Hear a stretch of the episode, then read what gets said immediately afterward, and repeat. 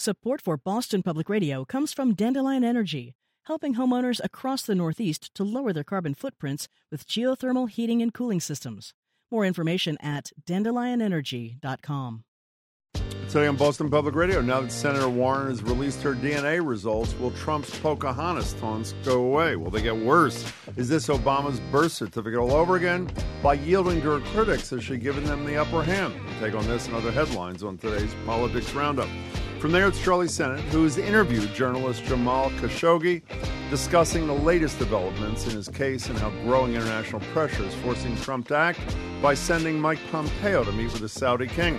At noon, we open the lines and ask you if, by releasing her DNA results, Senator Warren has put questions about her Native American heritage finally behind her. From there, we talk to TV Bob Thompson man about Kanye West and his psychedelic White House soliloquy.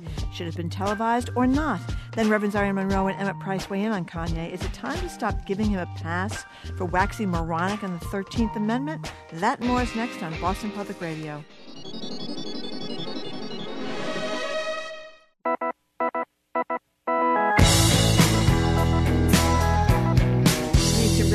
Margery Eagan. You are listening to Boston Public Radio 89.7 WGBH. Good morning, Jim. Hey there, Margery. How are you? By the way, we are doing a debate, the second uh, debate in the, the gubernatorial race between Jay Gonzalez, the Democratic challenger, and the incumbent Republican Charlie Baker, Wednesday night at 7. Yes, we are. And we've gotten a lot of emails and texts and tweets and whatever about it.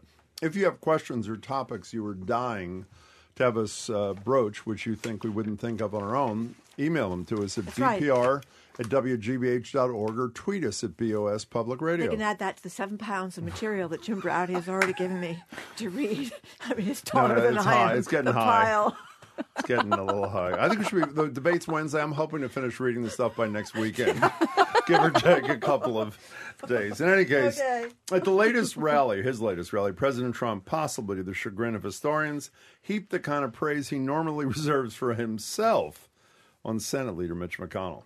You know, he goes down as the greatest leader, in my opinion, in history. What we've done is incredible together. But he's better when I'm president than he ever was when anyone else was president. Of course, uh, Trump was referring to Doing Kentucky. Of course, the president was referring to Kentucky Tough uh, McConnell's ability to stare down the angry left wing mob, as he put it, and get Brett Kavanaugh into the Supreme Court. Joining us for their take on how Trump is using the Kavanaugh victory to fire up his base, and how, now that Elizabeth Warren has released her DNA, his Pocahontas taunts may have to go away or not. And other political headlines are Steve Kerrigan and Jennifer Nassour. Jennifer is former chair of the Mass GOP, founder of Conservative Women for a Better Future, and counsel to Rubin, Rubin and Rudman, attorneys at law. Hi there, Jennifer. How are you? Hello. And Steve Kerrigan is president and co-founder of the Massachusetts Military Heroes Fund, former CEO of the Democratic National Convention, et cetera, et cetera. hey, Steve, how are you? I'm great. Thanks for having me. Nice to see you both. So, Steve, uh, Senator Warren, who's running against Geoff Diehl, she's running for reelection to the Senate, and also has said she's going to take a hard look at running for the presidency, has uh, gone out and got the, a guy from Ancestry.com and Stanford University to do a, a DNA test, and she's appears to have.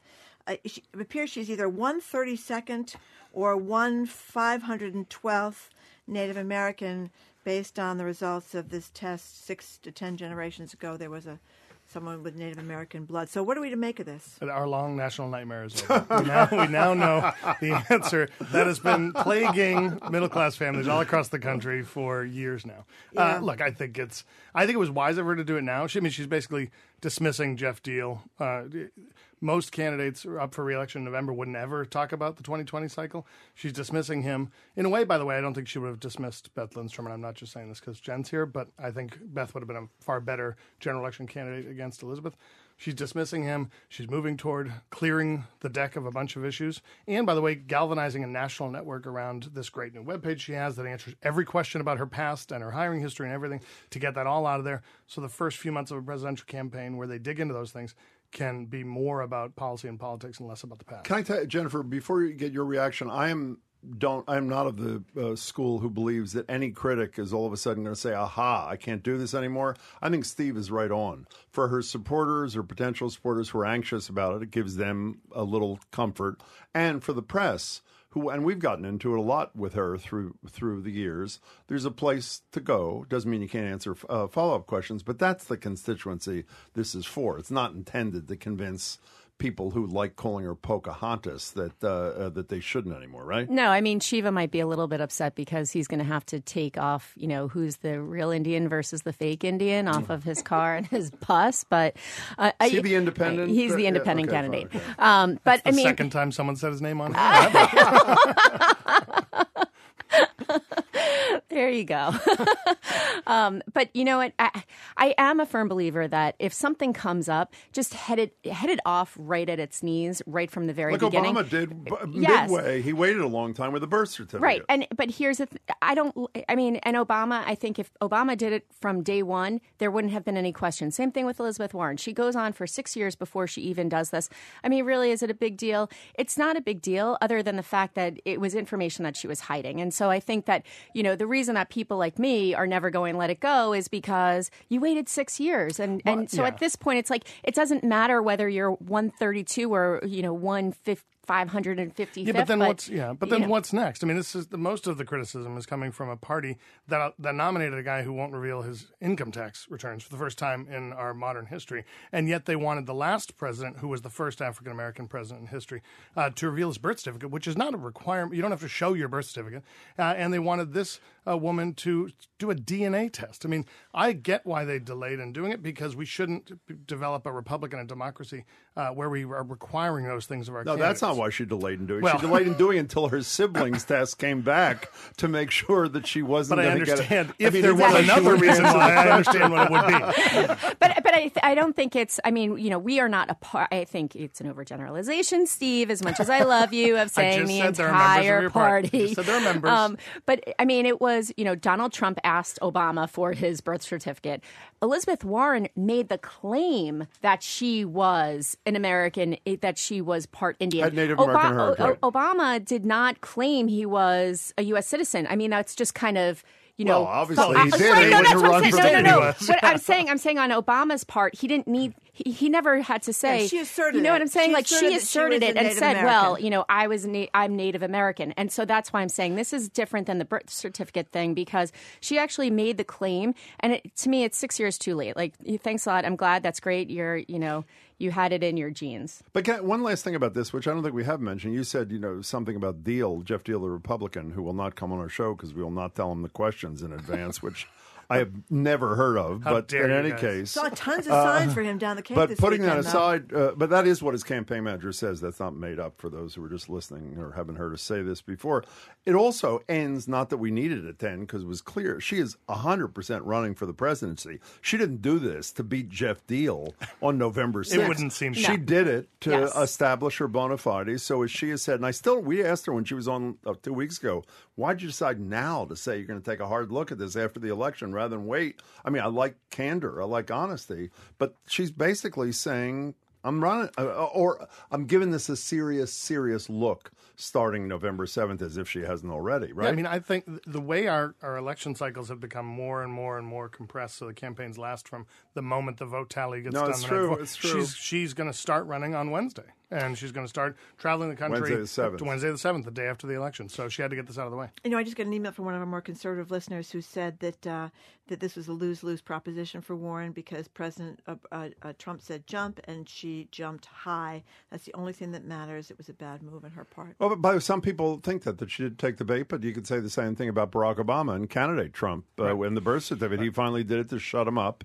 and it didn't totally shut him up, but actually it worked. To do you remember the split screen? By the way, on CNN, you and I have talked about this in the past when Trump is on some runway doing something Yeah. as a candidate, and Obama is disclosing the long form thing. Speaking of Trump, though, can we switch to uh, 60 Minutes? I have. I'm very glad he did last night's interview because Lesley Stahl is like a real reporter, and She is- was great. I thought she was fabulous. I have no idea why he did it, frankly, considering she is a real reporter.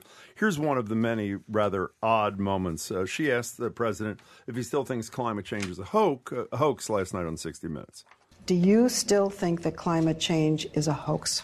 Look, I think something's happening, something's changing, and it'll change back again. I don't think it's a hoax. I think there's probably a difference, but I don't know that it's man made. I will say this um, I don't want to give trillions and trillions of dollars, I don't want to lose millions and millions of jobs I don't want to be put at a disadvantage. And he goes on to say, you know, who are those scientists? She questions about the UN report. You're a Republican. You're not a huge Trump fan. I think people know from this show and your other appearances that's the case. But, you know, going down the list, here, uh, uh, I thought talking ridiculous stuff about climate change yet again. Asked, is Russia, did Russia interfere? Well, maybe it was the Chinese. Uh, uh, I don't know. on and on and on. Did he achieve it? Uh, uh, the conventional wisdom today, Jennifer, is everything is about solidifying his base. How does he? He gained more respect from me from actually going on 60 Minutes with Lesley Stahl. How did he? What did he achieve in those minutes last night?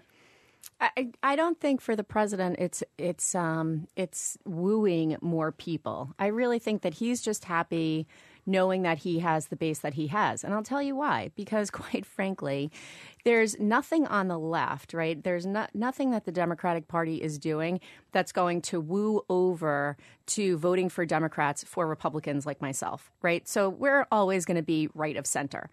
In the meantime, the people that he took over as his base were the traditional lunch pail Democrats. And so, as long as he continues to make those folks happy and they are firmly in his corner, Democrats lose, Republicans win. And so, I mean, the, the numbers are just the numbers. So, I don't have so to be happy with him. You think he did that last night? Yes, I Do think you? so. Do you? No, no. And first of all, I don't think his base is made up of you know Reagan Democrats. There are a lot of Reagan Democrats. Well, I think there are a lot who did them, vote actually. for him, but they are not his base. His base is the extreme right, xenophobic, nationalistic uh, people who feel like they're being left behind. Which is, you know, I understand those feelings that they're having. Well, there's but some think they're necessarily- non-xenophobic, non-misogynistic, non-racist uh, uh, uh, people who feel like they're left behind I who totally agree. support him That's- too. I- There's a it lot was- of that was- rich there were com- Republicans There were who've comments in there. I huge- wanted to make sure Okay. they weren't one. It wasn't Yeah. one person I was describing. There's a lot of wealthy people. there are a lot of wealthy people because of the economy, Tax which cuts. is doing incredibly well. Yep. Um, I think there's probably an echo from uh, Barack Obama's years in the White House, but you know, the president at some point the economy is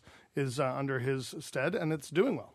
You know, one last thing before we take a break here on the national front, uh, uh, Jennifer. It, it, experts, the John Kings of the world, uh, uh, uh, who obviously have great expertise doing analysis of polls and that sort of stuff.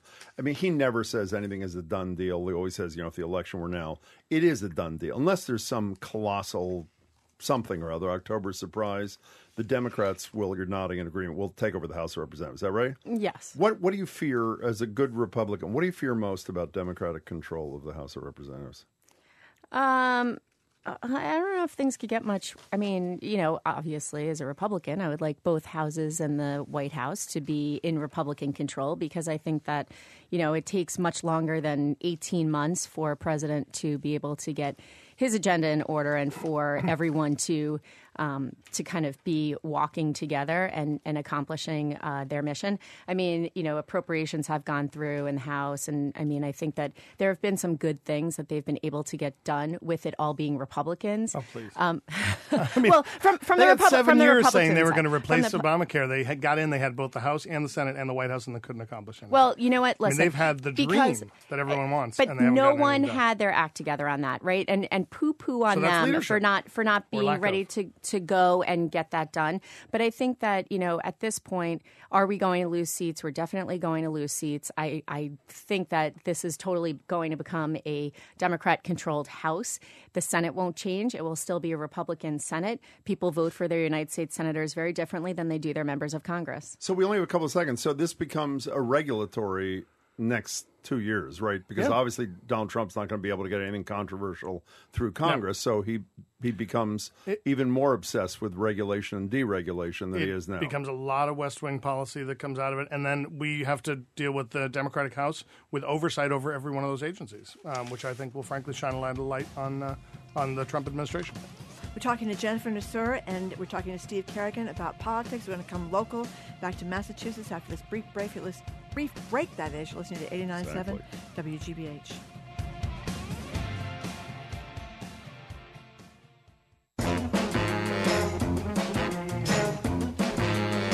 Welcome back to Boston Public Radio. Jim Braude and Margery. Again, if you're just tuning in, we're talking politics with Jennifer Nassours, former chair of the Massachusetts GOP, and Steve Kerrigan, former CEO of the Democratic uh, National uh, Convention there. By the way, uh, we should say, I mentioned that we're doing a gubernatorial debate uh, Friday night at 7, live on radio and TV.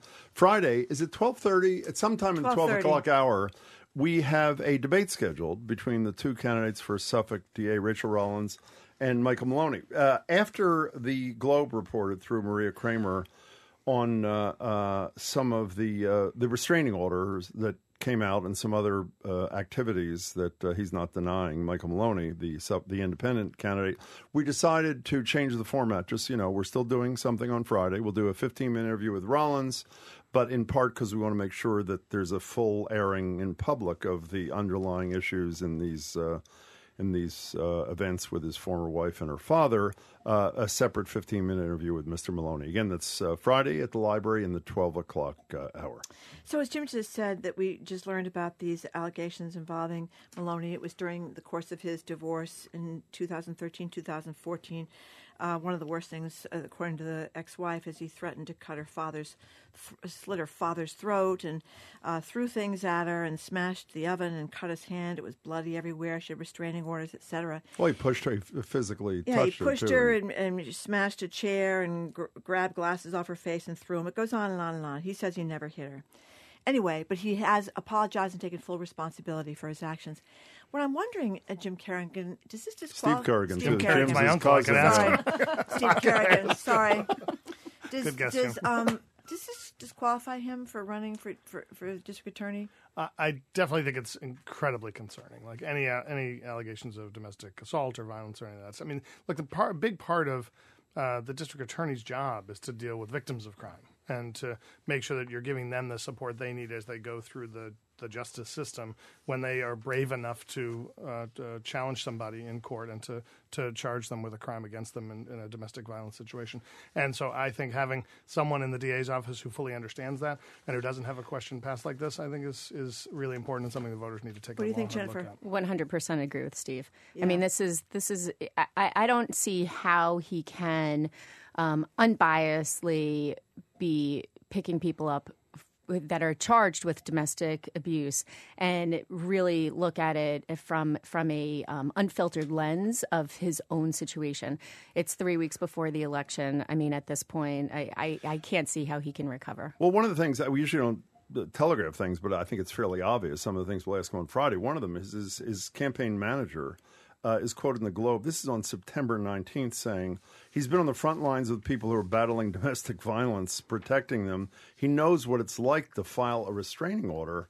It would seem to me you have an obligation if you want to represent people in any capacity, particularly as a district attorney, that when your campaign manager makes a comment like that, we should say, in the spirit of full disclosure, uh, he's been on the wrong side of restraining orders, or at least the restraining order. He has been accused of some domestic abuse. It seems to me that's almost as serious a concern, the lack of transparency, as I assume the glo- dime was dropped on Maria Cramer or something, the reporter, and it came out. But in any case, we're going to ask these questions. A separate interview with Rachael Rollins on Friday, and then one with uh, Michael Maloney. They've both agreed to do it, which we appreciate them both their uh, from both their camps.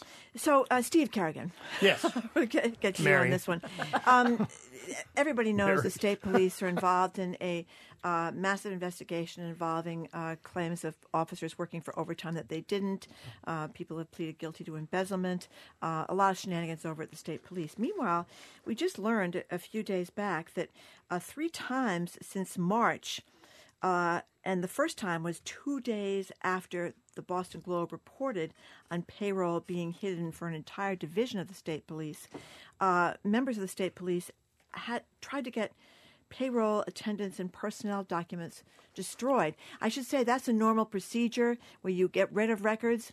Uh, but After they're a certain usually period of time, older right. records, and they're not in the midst of this investigation. And I would say what's also normal procedure is when there's an investigation going on is freezing all document uh, destruction Yeah. and making sure you maintain whatever could potentially be evidence uh, in a crime. And uh, I'm I'm glad that the attorney general and others in law enforcement are looking into this. Um, and I just frankly hope we get to the bottom of it because we need to be able to trust our state police, uh, not just their work on the roads and in our homes when they're coming to protect us, uh, but in how they run the organization. And that's why oversight of an organization like this and a department like that's so critical. And this is really shattering people's public trust. You know, Jennifer, in the first the debate that John Keller did with uh, Gonzalez and Baker, this came up, and Gonzalez said Gilpin, the colonel, should be fired. Uh, uh, Baker, and I'm paraphrasing, said not only am I not going to fire her, she's initiated a lot of the fixing, for lack of a better expression. But on her watch, and some of it did start before uh, she took over, on her watch, somebody who works for her thinks it's appropriate to destroy records, as Margery said, in the midst of an investigation, even if they're technically right. And I don't know that it's outside the scope; it's surely on the border of the uh, of this investigation. Does not that not reflect poorly on her, even if she didn't know about it? And by the way, we have no idea if she knows about it. There's no there's been no transparency on that either. Isn't that a problem? Well, I mean, look, I, I think it, it feels like it gives the appearance of impropriety, right? Which which ends up casting doubt and casts a shadow. However, you know, if if they truly didn't know that they were doing anything wrong and they were trying to clear house and whatever, because there's a normal process of business, right? Of, of they don't read the to newspaper. well, no, I mean maybe maybe if there is not an injunction it, to not um, uh, get rid of those records, right, and dispose of them. And if it's just the normal course of business that in you know a particular time of year they're clearing house and making way for more records, I you know I don't know, but I, unless if she really did not know about it, then you know I mean she has. Shouldn't she answer that question without being asked? Shouldn't she put out a statement or hold a press conference and say, by the way, legitimate concerns have been raised about this. Uh, there was no intention, assuming she'd say this, do anything wrong. I knew nothing about it, or I did know about it, but I only knew about it. I mean, aren't we owed that after this months and months of crap out of the state cops? Look, I'm, I'm not responsible for them. I would say this goes along with what I said about Elizabeth Warren. It goes along with Maloney. It goes along with her. You know, if there's something out there, just get ahead of it. Well, you also said about statement. Elizabeth Warren, it was too late. Right. Is it, it too was- late for them to fix no, things? at No, the Elizabeth police? Warren waited six years. So I just, I would say, I, I would just say uh, quickly that um, you know when this started, at the very, very beginning, the colonel should have said no document destruction of any kind. Because Jennifer's right, this is probably a normal process, but that should have been a dictate from the colonel's office down throughout all of the branches of the state police to say no destruction of everything. Let's just make sure that we cooperate in every way possible. I hope she did that. It seems like that. We didn't should know to that this too. person. That's not we should know that too. But you know, Yeah. this is a contrast. We had Bill Evans, and we were uh, we are going to have uh, Commissioner I Gross think on the 23rd in here his first, a- yeah. as well, uh, and uh, talking to him about issues with the Boston cops every month. There is such secrecy surrounding the state police. This has kind of always been true, and you know everybody wants their endorsement. Democrats want their endorsement. Republicans want. We never their get it, but we want it. endorsement. yeah, but but it's like a, a big deal, and it is bizarre how they just continue, even in the midst of this investigation, to kind of say, "Hey, we're not going to say anything. That's it." It is strange, don't you think? Well, there was some, uh, there were press conferences and some responses earlier on. It just seems to me that, particularly after this first debate, where there's this wide divide on Colonel Gilpin, that it would be incumbent on her or the governor, but on her to let the public know what the backstory is on this destruction of records thing. It doesn't look good at all. I don't know if we have at all. time to talk about the mayor of my hometown, Mayor Correia. Well, he's indicted. I mean, who was that's all he did. indicted, two hundred thirty. He's like 11 years old, too. I mean, it's like, how old is this kid? 26. 26. 26? Yeah, and How he's been many- elected twice. And he beat Sam Sutter, I who was know. the former I- district and attorney it's- of Bristol yeah. County. Oh, that's right. Yeah, It's, it's really it's bizarre. bizarre. and I guess he spent things on allegedly on Mercedes Benz and adult entertainment. I don't Yeah, what that's that one thing I agree with Charlie Baker on. He should He step should step. aside. He should step aside. Okay, we can agree that He's a Mayor Democrat who Correia- I endorsed I. Baker and Polito. by That's the why I want him to step aside. Yeah.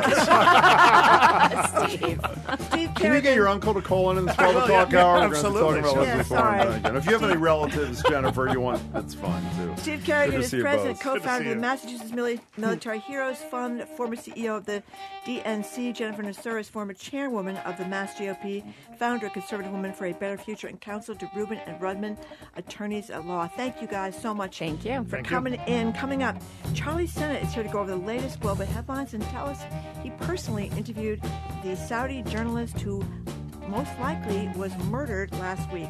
Charlie Sennott next on 89.7 WGBH, Boston Public Radio.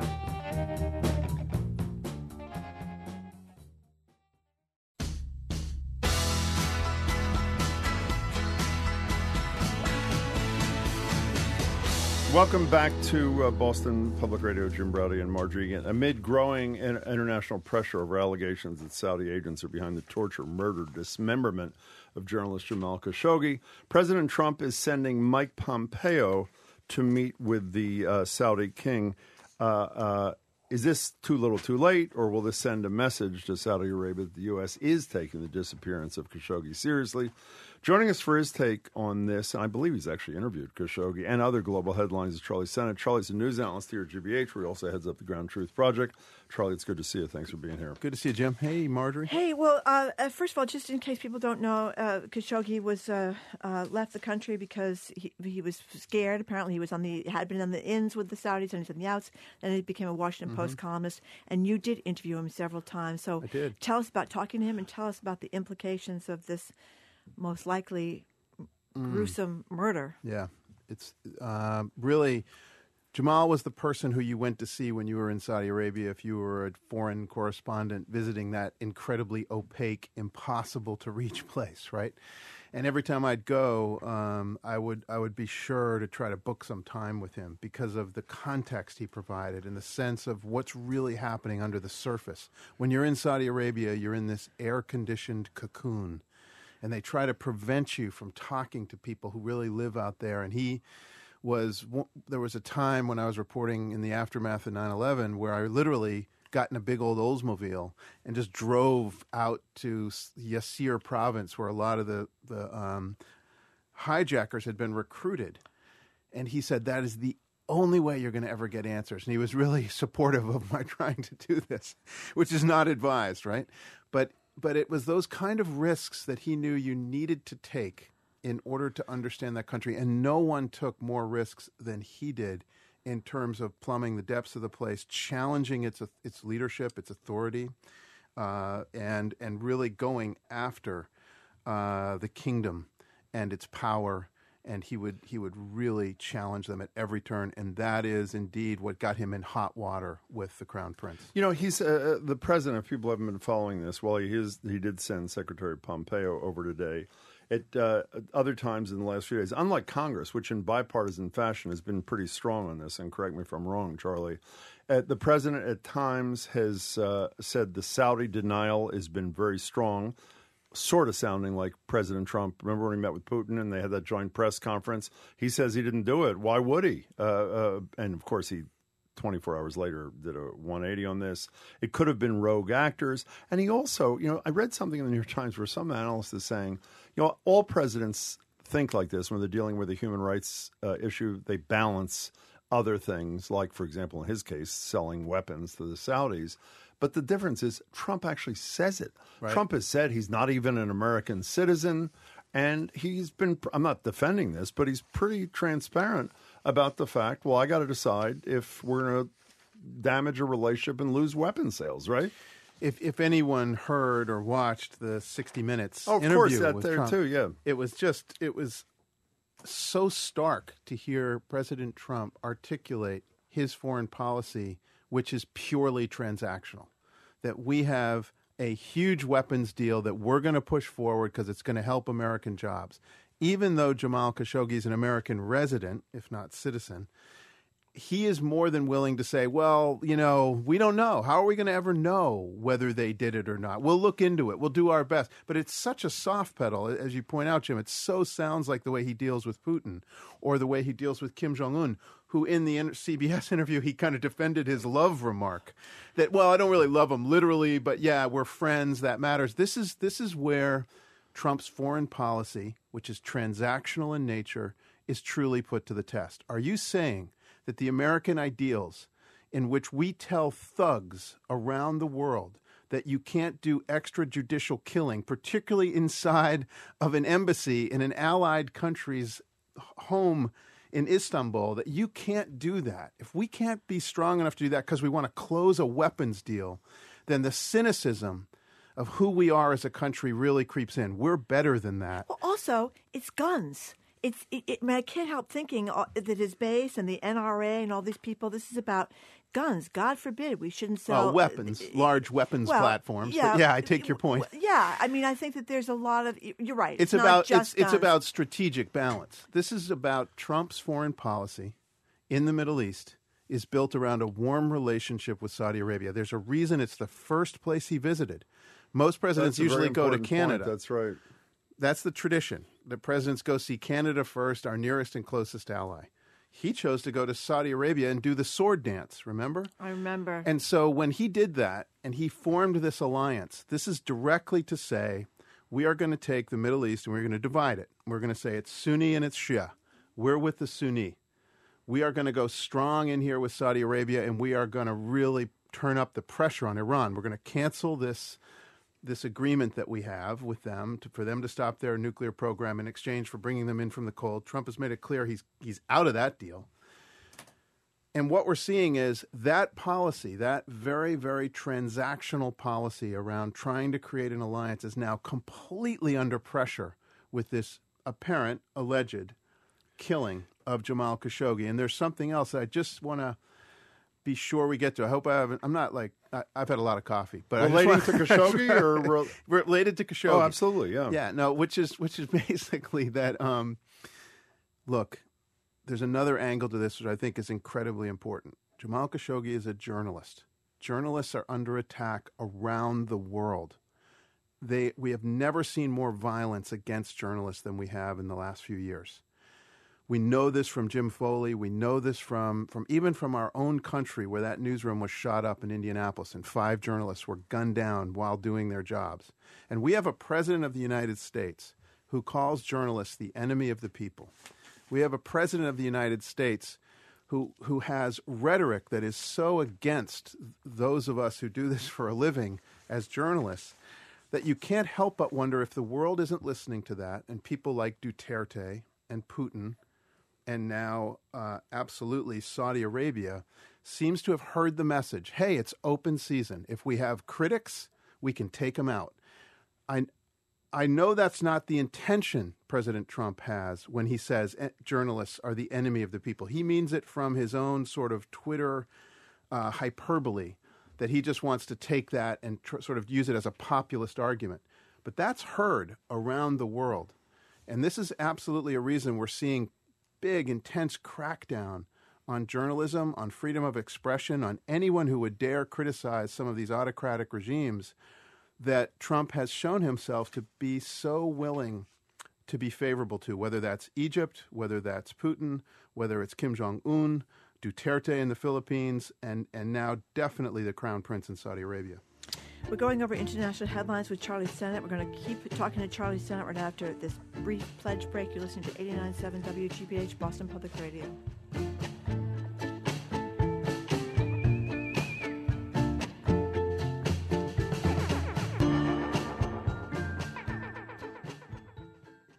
If you listen to Boston Public Radio three hours a day, that's 15 hours a week, 60 hours a month, and 720 hours a year. Maybe it's time you pitched in. Call 888 897 9424 or give online at WGBHnews.org. Okay. Whoops. Not only was I not paying attention to Margery earlier, I wasn't paying attention to anything. God, you can say something critical of me. Okay. No, I That's meant okay. you can say that I should pay attention. Go Oh, ahead. okay. Pay attention. Thank Meanwhile, you. I'm going to give some thanks to some people. You are? Yes, who did who did time out of their busy days to call in, and we very much appreciate it. Colleen in Westwood, Mark in Newton Center, Gail in Belmont, and Melissa in Princeton. Thank you very, very much. They only have two hour and fifteen minutes to get the stainless steel straws. By the way, can I, I would say miss something? out if I were you. It is true that the straws, which are fabulous, stainless steel, they go in a pouch that has the GBH logo on it, and they got a little cleansing brush, so if something gets stuck in the straw, you can cleanse it Well, if you're into straws, I'm into straws. well, Not no, if you're in, into environmentally safe straws, Correct. is what the deal is. And if you're into sixty dollars materializing from a generous group of GBH members, if you become a sustaining member, and who wouldn't be into both those things, and you do them before two o'clock, it's a win-win kind of thing. The straw with all that sort of thing, in addition to whatever other gift you're picking, plus this $60 additional thing when you go to 888-897-9424 or WGBH.org. So while Margery wants you to give by two because she's selfish and wants to win the contest that doesn't exist with our colleagues, you should do it for your own good reasons because you'll get this $60 additional added to whatever contribution you're generous enough to be making. Listen to what Paul just emailed. He What said, I think every listener should suck it up and donate for the stainless steel straw. He spent the last of his uh, yearly charity bu- uh, uh, budget for the straw. He's going to use it with the smug mug, which he already has. That's with the ridiculous picture of Jim. Mm-hmm. Thank you. And his daughter is going to be really proud to have the stainless steel That's straws great. because she's totally against plastic straws. So thank you very much, Paul from Worcester. And even if you don't have a smug mug or never want to see a smug mug, which I can understand, the straw, you can use in any kind of setting. 888 897 9424. Let me explain it one more time because it's not a typical thing for us.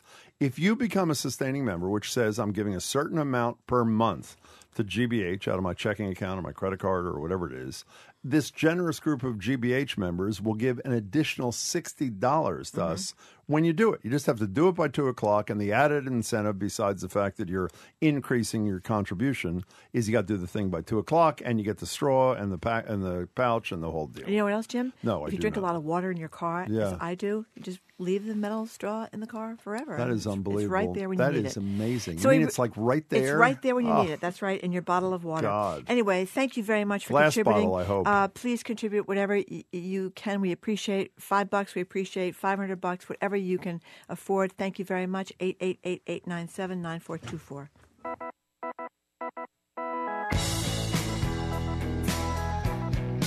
Welcome back to Boston Public Radio. Jim Braude and Margery Eagan. We're going over uh, international headlines, continuing with uh, Charlie Sennott from the Ground Truth Project. So, Charlie Sennott, before we move off this uh, situation of this Saudi journalist uh, Khasho- Khashoggi being allegedly murdered, uh, why so gruesome? The reports are that he was beaten and tortured, then killed, and then I get the most gruesome part: the body dismemberment, because yeah. they wanted to get him out of there without in, in small parts. Pardon me, but why the gruesomeness with the torture and the beatings and Welcome to Saudi Arabia.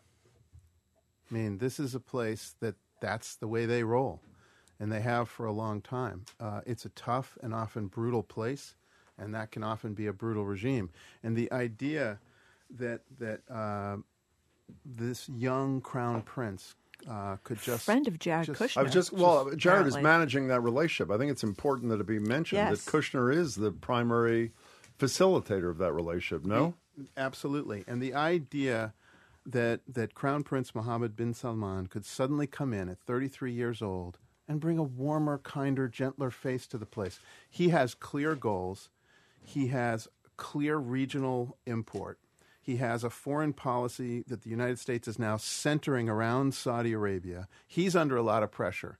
But if if we are so naive if we don't think there are really dark, thuggish corners in every autocratic regime, whether that's in Russia, where extrajudicial killing is is also done, Kim Jong Un, who, who who has killed many, uh, including his own relatives, uh, through extrajudicial killing. Um, and the same with the Philippines. The way they're dealing with the drug problem in the Philippines is Duterte, another great friend of Donald Trump, is to kill drug dealers. Not Free- no due process. Exactly. Street Right. street murder. This is what happens when you go down into the dirt with autocrats and you start thinking of them transactionally as your partners. This is really what can happen, and I think it's interesting that it is the alleged. We don't we don't have the facts yet. This is the alleged murder of a journalist. Could be what trips up Donald Trump's uh, sort of very carefully orchestrated new foreign policy in the Middle East in partnership with Saudi Arabia. It's it's just an an unbelievably important narrative that's unfolding and an unbelievably important criminal case, right? So covering cops for many years, right? We know how we'd go at this thing. So one of the big questions is are they going to get forensics teams in there, right? And the answer is yes, that the Saudis have said they will allow a search of the embassy to take place. So all we know for now is Jamal Khashoggi went in on October 2nd with his fiancee waiting outside, and he never came out. Now, everything how haunting, else. by the way, how for even though we haven't seen any of the video of the Imagine horror, how no, how her- haunting has it been to see the video nonstop Of him walking walking in. into the embassy And the Yeah. guy when welcoming you him. know exactly. Uh, uh, we're talking to uh, uh, Charlie Sennott. Charlie, can we change gears because we only have a couple of minutes Sure. left? Speaking of sixty minutes. Here is uh, what uh, what uh, uh, the president had to say in response to Lesley Stahl about uh, the Secretary of Defense, General Mattis. I have some people that I'm not thrilled with, and I have other people that I'm beyond thrilled with. What about General Mattis? Is he going to leave? Well, I don't know. He hasn't told me that. You I have want a very to good leave? relationship with him. It could be that he is. I think he's sort of a Democrat, if you want to know the truth. But General Mattis is a good guy. We get along very well. He may leave. I mean, at some point, I assume- everybody leaves. I assume he- everybody. People leave. That's Washington. My apologies, also Mr. President. My assump- said he knew more about uh, c- conducting war than General That was the line that really That caught was the me. line. Yeah. So, two th- he's sort of a Democrat, I assume, is code for he has He's more out. liberal foreign policy than uh, than I do. But Mattis is one of the general. We've talked about this ad nauseum for the last couple of years, with you and without you. That is allegedly provides uh, comfort. What was it? Bob Corker, the outgoing Senate, uh, said, you know, he's what's uh, these generals are what stand between uh, the president or the United States and chaos.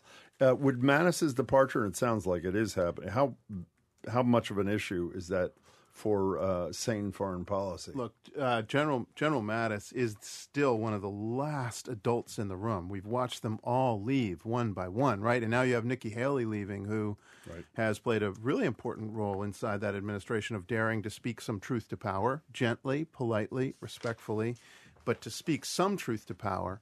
Mattis, you know, has a, has really strong opinions about NATO and understands that these alliances that we've built over 70 plus years really matter. And, and uh, President Trump doesn't see it that way. He said as much on 60 Minutes that we're not gonna we're not gonna get played transactionally in our in our economics anymore, and that's what's driving his foreign policy. Whether it's in the Middle East with Saudi Arabia and the arms deal, or it's in it's in NATO and some of the idea that he has that the EU is sort of ripping us off because they're not doing their share to pay for defense. Again, I, I know I said this in relation to Saudi Arabia, but it's that transactional nature that President Trump adheres to. And Mattis says there's a larger picture here about alliances and its import. If Mattis walks, the country's in trouble. I really believe that. Like how how many people who represent stability, who represent wisdom, knowledge, and, and a basis uh, can leave this administration before we all get really worried. I mean, what is the biggest slur in the Trump administration? You could say to someone, "He's a Democrat." Sort of a Democrat. Isn't I think Mattis is out. Credible line, Charlie. Thank you. uh, Thanks, you guys. particularly for sharing your perspective and relationship with Khashoggi. That was really important to hear. Thanks. Thanks so much, Charlie. Charlie Sennott joins us every week. He's a news analyst here, where he also heads up the Ground Truth Project. Up next, we're opening the lines, asking you about Senator Elizabeth Warren. Now that her, now that she has released her DNA analysis, has she put an end to questions about her Native American ancestry, or not? You're listening to 89.7 WGBH, Boston Public Radio.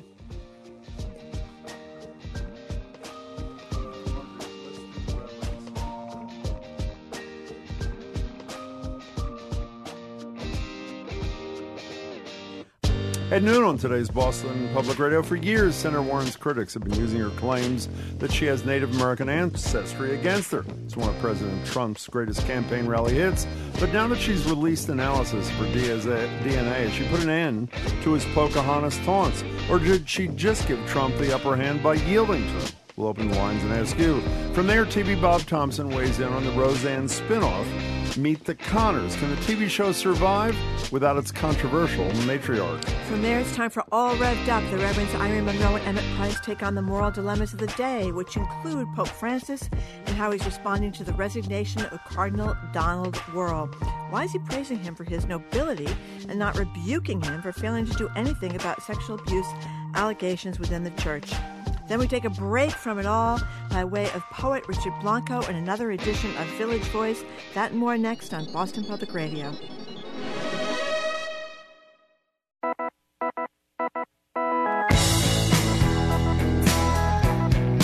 Houston Rowdy, I am Margery Eagan. You're listening to Boston Public Radio, 89.7 WGBH. Good afternoon, Jim. Whatever it is. Hi there, Margery. How are you? Good. So here's President Trump using one of his greatest hits to fire up the crowd at a recent campaign rally in Topeka, Te- uh, Kansas. I've got more Indian blood in me than Pocahontas, and I have none. I mean, sadly, I have none, but I have more than she does. They said to her, Why do you say you're of Indian heritage? Well, my mother told me I have high cheekbones. That's the answer. Do you have any documentation? No, we don't. Oh, I see. You have high cheekbones. Well, I have high cheekbones too. Hey, maybe I'm an Indian and I'm going to do very well. But think of it. This is her reason. The whole thing's been a fraud, but that's okay. Well, actually, it isn't a fraud. Senator Warren has released DNA analysis to the Boston Globe, which provides strong evidence in quotes that she has Native American ancestry dating back to six to ten generations. And we want to know from you now that she's done this, has she put Trump's Pocahontas taunts behind her? Or, like Obama before, who surrendered to Trump's challenge to release his long form birth certificate, has she just given Trump the upper hand by legitimizing his mockery? The number is 877 301 8970. Uh, I have to tell you the truth, I was surprised. I think we, when we spoke to her two times ago, I, one of us asked her about uh, why she wasn't doing this, particularly in light of the fact there was some precedent because the President of the United States, a prior president, Barack Obama, released the long form birth certificate, which he didn't have to do. Uh, as I said to Jennifer Nassour and Steve Kerrigan, I don't think it's going to cause any of those who find these racist Pocahontas references to be amusing or appropriate to change their minds. I think it gives some comfort to supporters or potential supporters. And equally importantly, for people like us who probably discussed it with her, what, 10 times through the years, Mm-hmm. uh, there's a whole level. If you combine this with the thing the Globe did, what, a month or two ago, having spoken to virtually every person who was on the hiring committee at Harvard and other law schools saying that her uh, self-identified status as Native American. I mean, that is true on those uh, those legal directory things. Had nothing to do with her hiring on the merits. I think you'd say if this is a court of law, you'd say not guilty and move on. But the court of public opinion is obviously a whole different animal. Yeah, well, I think what's what's funny too is that uh, back in July, Trump said he was going to give uh, Oh, this is good, give yeah. you a million dollars paid for by Trump to your favorite charity. This is to Elizabeth Warren if you take the test. That's right. And it shows you're an Indian. Uh, well, now he says he never said he was going to pay a million dollars to Elizabeth Warren, and he said, "Who cares?" I think you're right. I think it's the status quo. If you if you uh, like Elizabeth Warren, you still like her. If you didn't like her, this isn't going to change anything. I think it's good she did it though. You know what the contrast is for me? Well, you know what she could say now? What? Hey, where's your tax returns? So, yeah, you know, I mean, she can go well, out to him. Also, uh, we criticized, and a lot of Hillary Clinton cri- uh, uh, people criticized her for failing to disclose something she had the power to disclose, which was what did she say in those Goldman Sachs speeches? It turns out when they were finally disclosed, it was a big nothing, which really surprised me because I assumed she had something to hide or she would have disclosed it. Uh, well, that's gone too. There's nothing. People have challenged her. Some, like an emailer a few minutes ago, said, "Well, she gave in to Trump's." Uh, uh, you know, mockery. It's a bad thing. Well, bad. I don't know if it's a bad thing or not. All I know is she's been almost as transparent as you can be. The only question, I guess, that hasn't been answered, I think, Mm-hmm. is why'd you decide to list yourself that way? Has she ever answered that question? Uh, no, as a Native no. American. And, well, oh yes, oh yes. What I'm sorry, she did. She said in that long expose that the Globe did, looking at when they interviewed all those uh, law yeah. professors. Well, it was an expose about her claims. to And what was the answer? I'm- American, I'm- my That she said members of her family were dying, and she felt Oh, okay. that that that, that uh, she felt a surge of. Uh, Native American pride or something Okay. because these were members that you know that she was wrote the powwow chow So I stand corrected. So whether you buy that explanation or not, there is an explanation. And obviously, as I said to Steve Kerrigan, the, her unwillingness or her campaign's unwillingness to answer the question about were her siblings tested first. Yeah. Obviously, any sane person in this circumstance is going to say to her siblings, "Go get tested." So that I don't embarrass myself if it turns out the family lore is wrong. By the way, one more thing before we take your phone calls. There's a new video on her website and she uh, uh, Senator Warren shows that while her Native American ancestry was not a factor in her hiring, according to the Boston Globe, that she did, as we said, take a DNA test. Hi, I'm Carlos Bustamante, and I've advised companies in the direct-to-consumer space, including Ancestry.com, 23andMe, and Helix. In the Senator's genome, we did find five segments of Native American ancestry with very high confidence, where we believe the error rate is less than one in a thousand. Now, the president likes to call my mom a liar. What do the facts say? The facts suggest that you absolutely have a Native American ancestor in your pedigree. I'm not enrolled in a tribe, and only tribes determine tribal citizenship. I understand and respect that distinction, but my family history is my family history. You know, we're going to hear next, if we haven't heard it already, because I haven't been on Twitter since the show started, that Carlos Bustamante, who did the analysis, Mm-hmm. his great grandfather was a Democratic ward leader in Arizona and once drove You through know- Oklahoma. You know what I wonder about, um, since she clearly is is is going to run. Um, remember when uh, it, during the debate when Donald Trump like was kind of breathing down Hillary Clinton's Standing throat? behind yeah. her. I wonder what how Warren will react to that. I wonder how if she ever gets gets that far, and who knows if she will. There's a lot of Democrats who are going to run uh, in 2020. How she would react to that. Well, do you know? You remember that? I believe that Hillary I don't Clinton. think she'd ignore it. I believe that Hillary Clinton, on her book tour for the book she wrote, shortly, didn't she say that if she had it to do over again, she would have confronted him? Remember, Yeah. he was lurking behind her. He was walking yes, around was, the he was. stage. He was. He was stalking her on the stage. any case. but but Trump, obvi- I mean, uh, uh, Warren obviously has been uh, right in uh, Trump's face with all these tweets uh, to him. So there's a more combative thing That's going a good on. point. By the way, uh, them. when you call, uh, and the lines are full, well, they're full now, 877-301-8970, it'd be useful if you told us where you were before these two Globe reports, meaning if you always believed her, and obviously we should know that, or if you didn't and now you do, or whatever. It gives us some context for uh, the discussion. Let's start with Ellen. I don't know where you're calling from, but we're thrilled to have you. You're on Boston Public Radio. Hi, Ellen. Hi, guys. I listen to you every day and Thank you. enjoy your program. Thank You're terrific. Shoot. Yeah, I do. I'm calling. Um, Senator Warren is, you know, full disclosure. She has presented her ancestry with pride, and that's good. I'm calling about the president. His mockery and foolery and at, at these meetings is really unprofessional and unpresident-like. It is shocking, really. Well, also, didn't he do it when he had a meeting with Native Americans? Which meetings in the talking? White House that what you're a couple about? of months ago? The- yeah, he started talking about Pocahontas in front of these uh, these gentlemen Chiefs from this tribe. Uh, is that what you're talking about? Those Native Americans meetings? Are you talking about Kanye West, or what are you talking about?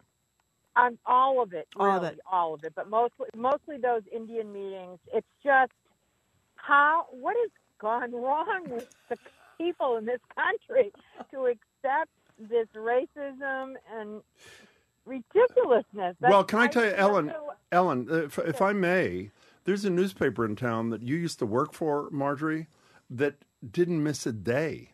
Uh, uh, uh, not you, but didn't miss a day mocking uh, uh, Elizabeth Warren's claims. Not just Donald Trump. Is that not a fair statement? I mean, Yeah. virtually Sure. every day there was a column or a story or a something.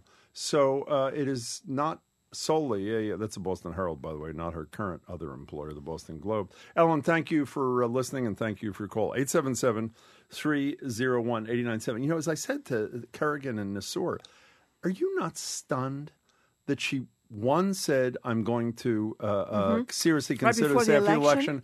And she releases the re- the results of a DNA test, Well, which kinda like- clearly suggests, at least to me, I'm running. Well, it's, it's sort of like Geoff Diehl's a mosquito or something. I mean, well, she especially is running since it's Geoff Diehl's guy. strongest argument. Yeah, and uh, exactly. And like I said, I saw a lot of Geoff Diehl signs uh, driving up from Cape Cod. When's he coming in, all by the way? Place.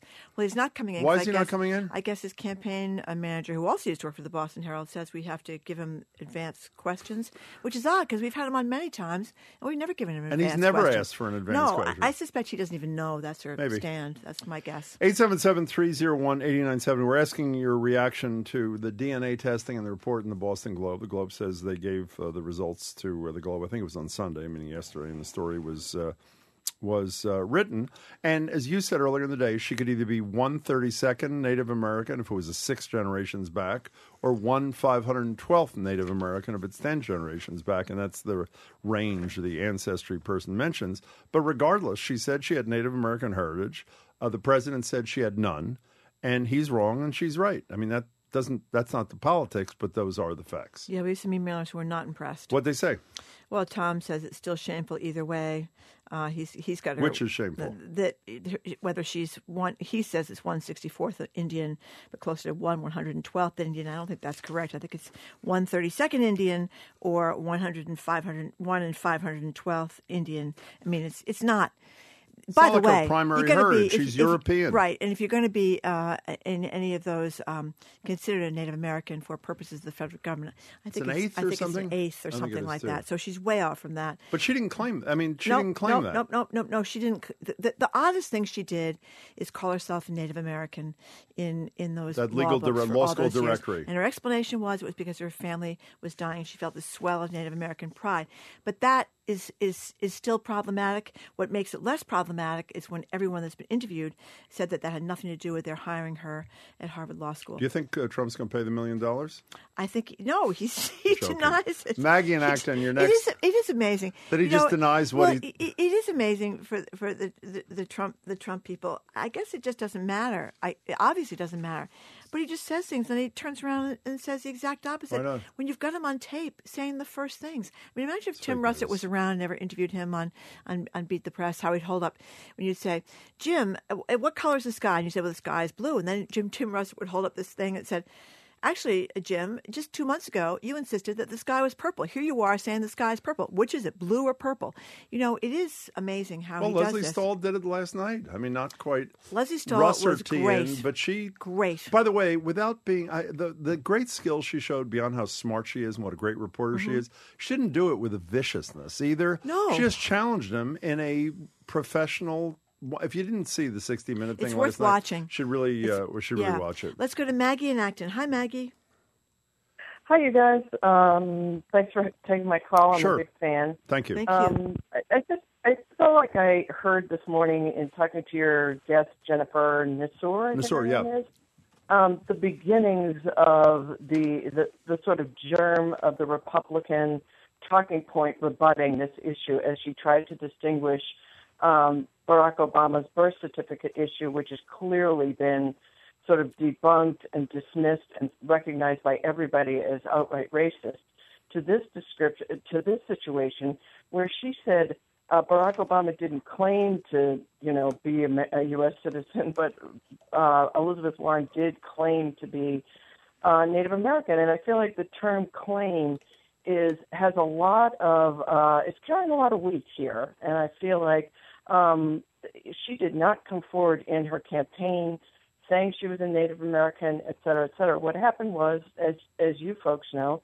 folks from the Boston Herald went back and and found something in her background and found that one book where she was or directory where she was listed, et cetera. But, but, but, Maggie, I got to correct you. She wasn't listed. She listed, Listed herself. herself. I mean, I'm not just that's important. I'm not I mean, saying problem- it's a huge the issue, problem but she with did it, Maggie, list is it makes it seem as it looks as though someone who is in favor of affirmative action and diversity in campus took advantage of of something Attempted that wasn't to take so, advantage. and and that's the problem. Now she says that's not why it happened, but you know, and the part Globe of me, report, and the earlier Globe report says yes, it didn't happen. uh, the- the- you know what I mean? If you're a blue-eyed blonde calling yourself a Native American, um, it's it's well, she said she had. Native American. You're right. Okay, fine. She listed herself. So that's the issue is that she listed herself. We're not suggesting it's like a you know the biggest issue, but she did list herself that way. Maggie, thank you for the call. I don't think that I don't think the Jennifer Nassour argument, with all due respect, as Maggie suggests, is going to be the argument. I think the argument's going to be ten generations ago. She might have had a Native American ancestor. Please, that's what the argument. Well, and if be. she does get very far, she has a lot of fodder from her side about things that have been said and then um, denied, etc. Anyway, we're talking about Elizabeth Warren asking you if by releasing her DNA analysis, she's put questions about her Native American ancestry behind her. That conversation continues on 89.7 WGBH, Boston Public Radio. You might agree. You might disagree, You might even agree to disagree. but whatever you think, At least you're thinking. That's why Boston Public Radio is here every weekday. And it only happens with your support. Call 888 897 9424 Or give online at WGBHnews.org. So we have this special match going on right now for sustaining members. Here's the deal: when you sign up as a sustaining member, that means you give a, a, certain amount every month. A group of generous WGBH members will kick in an additional sixty bucks, like kicking up your contribution by five bucks a month uh, for the first year of your membership. You give ten dollars per month; it's like giving fifteen dollars per month. So it's a real great way to make your contribution go a lot further without having to give uh, any more money than you, can, than you can afford to in your budget. And then Jim's going to tell you just a second about what we're really excited about. The stainless steel straw With a giveaway. You have brush, no with a idea pouch, how this has changed my life. the The number is GBH logo. 888 897 9424 WGBH.org. You know, we've been advocating sustaining membership forever because that's how we started before we worked here many, many years ago. Easier on your pocket. It's great for the people who do the budgets here so they know what to expect every single month. And as Margery said, by the way, that disappears at 2 o'clock, that 60 buck bump. What also disappears at uh, at two o'clock is the thing Margery loves. I sort of like it too. This uh, straw, the stainless steel reusable straw. It's got a brush. It's got the a pouch with the GBH logo, so it's environmentally friendly. So it's really a two for kind of thing. And the deadline on both things is two. You don't do it by two. The sixty dollars disappears as an option, and so does the uh, straw that Margery appears to be infatuated by. The number is 888-897-9424, or you can just do it online at WGBH, uh, WGBH.org. So, as as I say every time we have the pledge break time, if we didn't have these pledge break times, we would be doing commercials Mm-hmm. Mhm. every single solitary day. They can go four, five, six. I remember once when we were on commercial radio, commercial went for like seven minutes. Seven minutes. Wasn't long enough. You don't have to. You don't have to have commercials here. We have no commercials. It's commercial-free radio, and that also says something about, uh, um, well, it just is commercial free because of them. Pleasure. It really matters, and it matters because uh, you uh, sustain us, and we do not get. As many people think, the bulk of our money from the government. We get the bulk of our money from small contributions from people like you. So, if you're into stainless steel straws, or if you just want to be a good doobie and support us because you like what you hear, please take this opportunity to become a sustaining member right now. And you'll, and as- I said, generous members will kick in an extra sixty bucks. Eight eight eight eight nine seven nine four two four wgbh.org. And thanks to Kathleen from Hingham, Jillian, I hope I got it right from Great Barrington, Elena from Danvers, Brenda from Amesbury. We can't thank enough. 888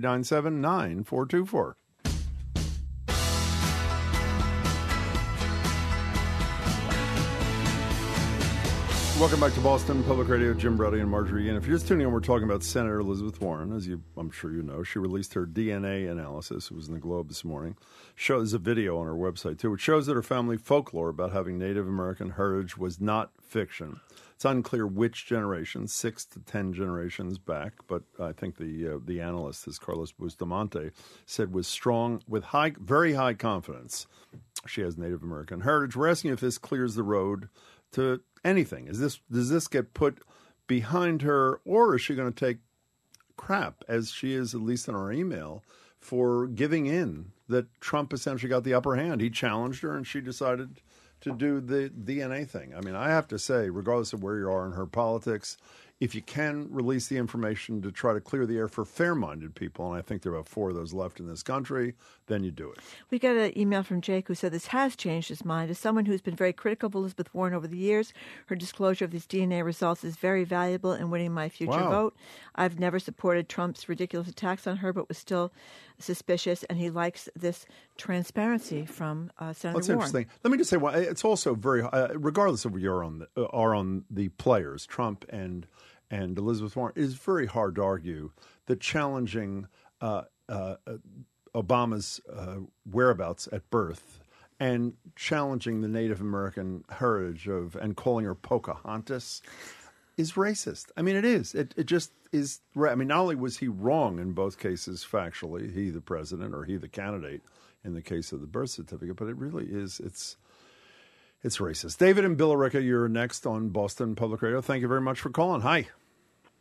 Hi, Jim and Margery. In the interest of full disclosure, I used to be a very nice guy, but uh, somewhere along the line, a failed presidential candidate told me I was a deplorable person. But you know, that being said, I do listen to the show regularly. Uh, We didn't say I it. Watch, I understand, but I do listen to the seriously. I listen to the show regularly. I'm on the road for much of much of my workday.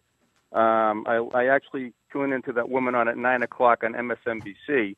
I forget her name, That but I also watch uh, that woman. You know, you know who I mean. Well, you're a broad-minded you're a sta- guy. You're a We broad-minded this. guy. So why are you calling What's David? up, All David? right, I'm a broad-minded guy, but here's the thing: uh, this is never going to go away for her. And I, I, the only thing I, on a smaller scale that I can compare it to is Margery, a former colleague of yours at the uh, at the paper that will go unnamed, once christened um, uh, the Healey. Uh, what was her, her name?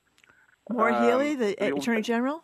No, no, no. I'm, I'm sorry. The- Who, who was the? Uh, Kerry Oh, Healey oh, that ran no, for. he, uh, he means Martha Coakley, and Howie Oh, Carr started calling her no, Marsha no, no, Coakley. no, no. I, I, I I mean the, the the woman from the North Shore that ran. for Kerry Lieutenant Healey. Governor. Kerry Kerry Healey Healey, ran yeah. for governor.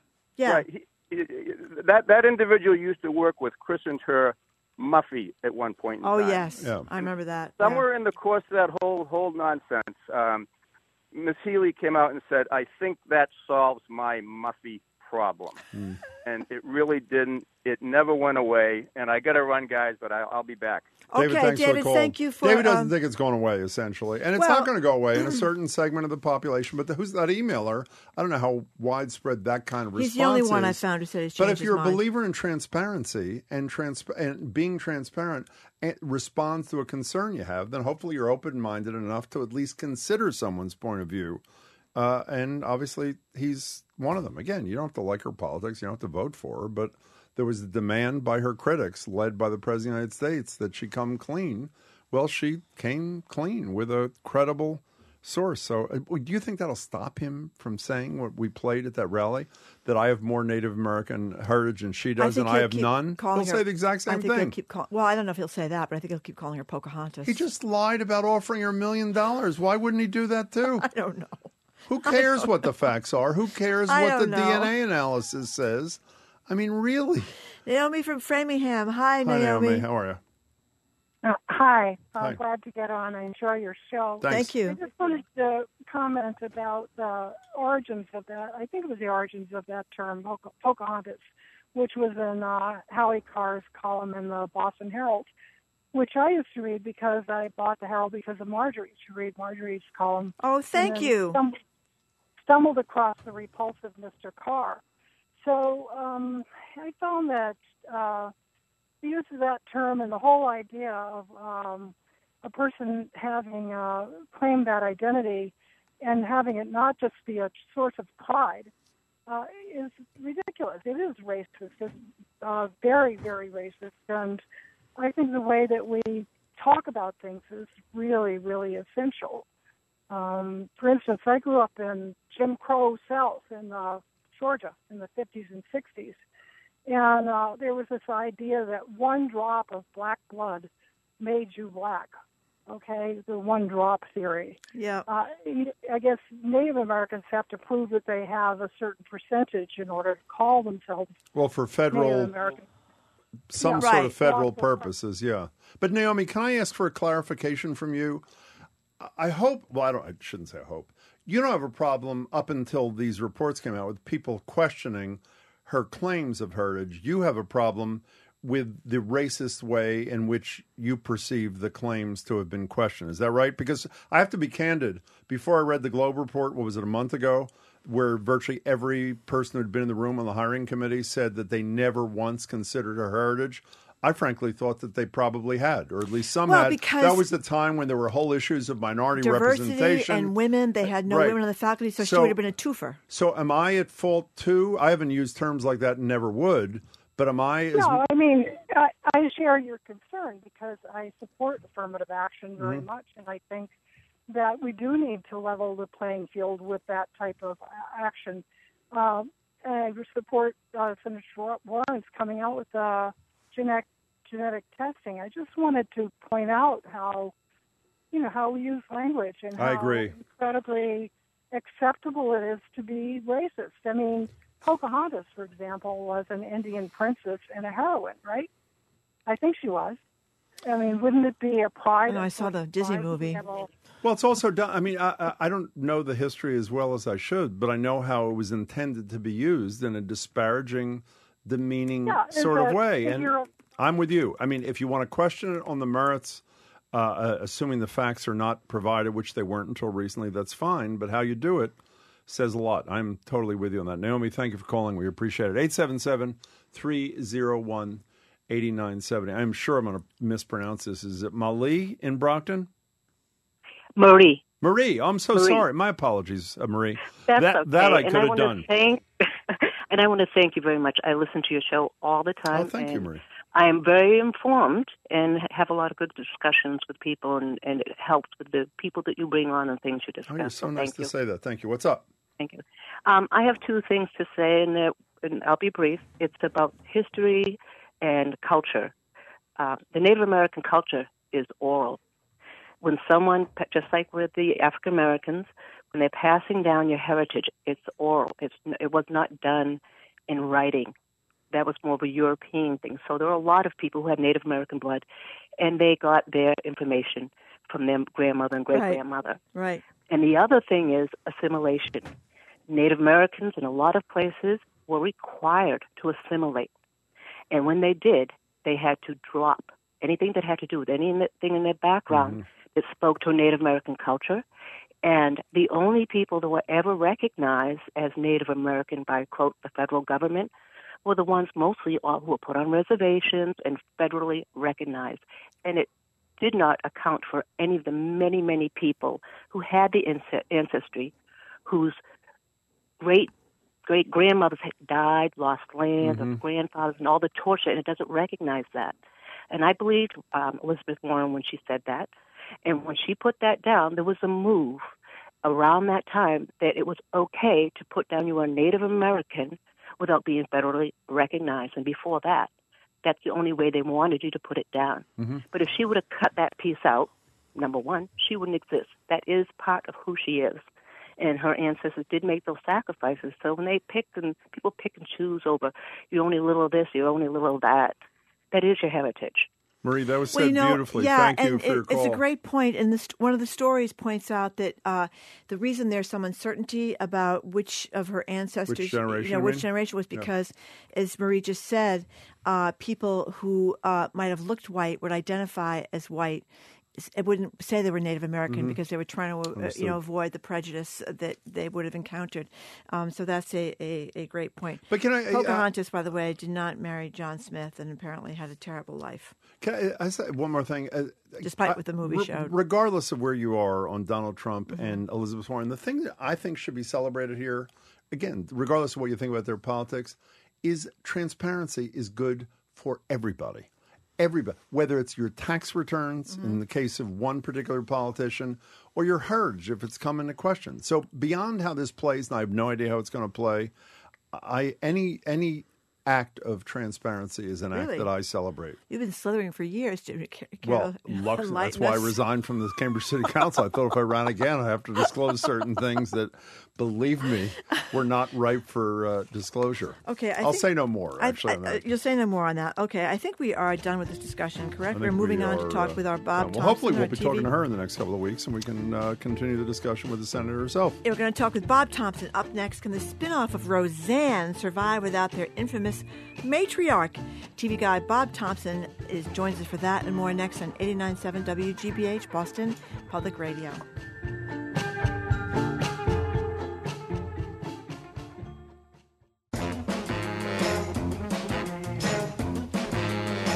Welcome back to Boston Public Radio. Jim Braude and Marge And So there was hugging, there was swearing, there were ruminations on alternate universes, the power of male energy, and the perils of sleep deprivation and what it can do to your memory. All of it was part of what Rolling Stone has characterized as the craziest Oval Office performance of all time. If he don't look good, we don't look good. This is our president.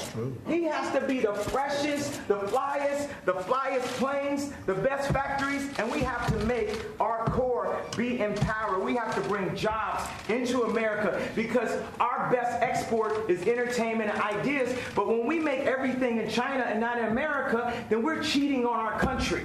And we're putting people in positions to have to do illegal things to end up in the cheapest factory ever, the, uh, the prison system. Couldn't have said it better myself. Joining us on the line for his take on this and other TV news is Bob Thompson. Bob's professor and founding director of the Bleier Center for TV and Popular Culture at the Newhouse School of Public Communications at Syracuse University. Hey, Bob Thompson. Hi, how are you two? Well, we're very well, Bob Thompson. Could the Kanye visit to the Oval Office possibly be your worst?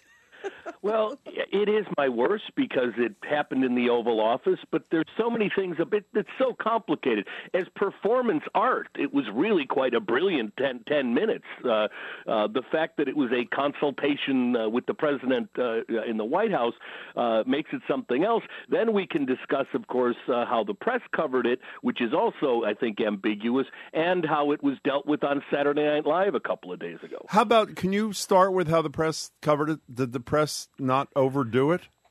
Well, I think they did. I, I mean, there's there's a couple of ways. If if if you're the you know head of a uh, news organization and you're deciding how much time to put on each thing, uh, one th- one uh, selection one could have made is to simply not cover this at all. It was crazy. It was uh, uh, completely off the rails. Uh, but to, you could have just simply said this doesn't deserve our uh, our news time. I think that would have been a wrong choice. This was happening in front of the president of the United States, who had invited the press in, and it was in the White House. I think it's therefore, by definition, news. It gives us information about some of the things that go on in the White House.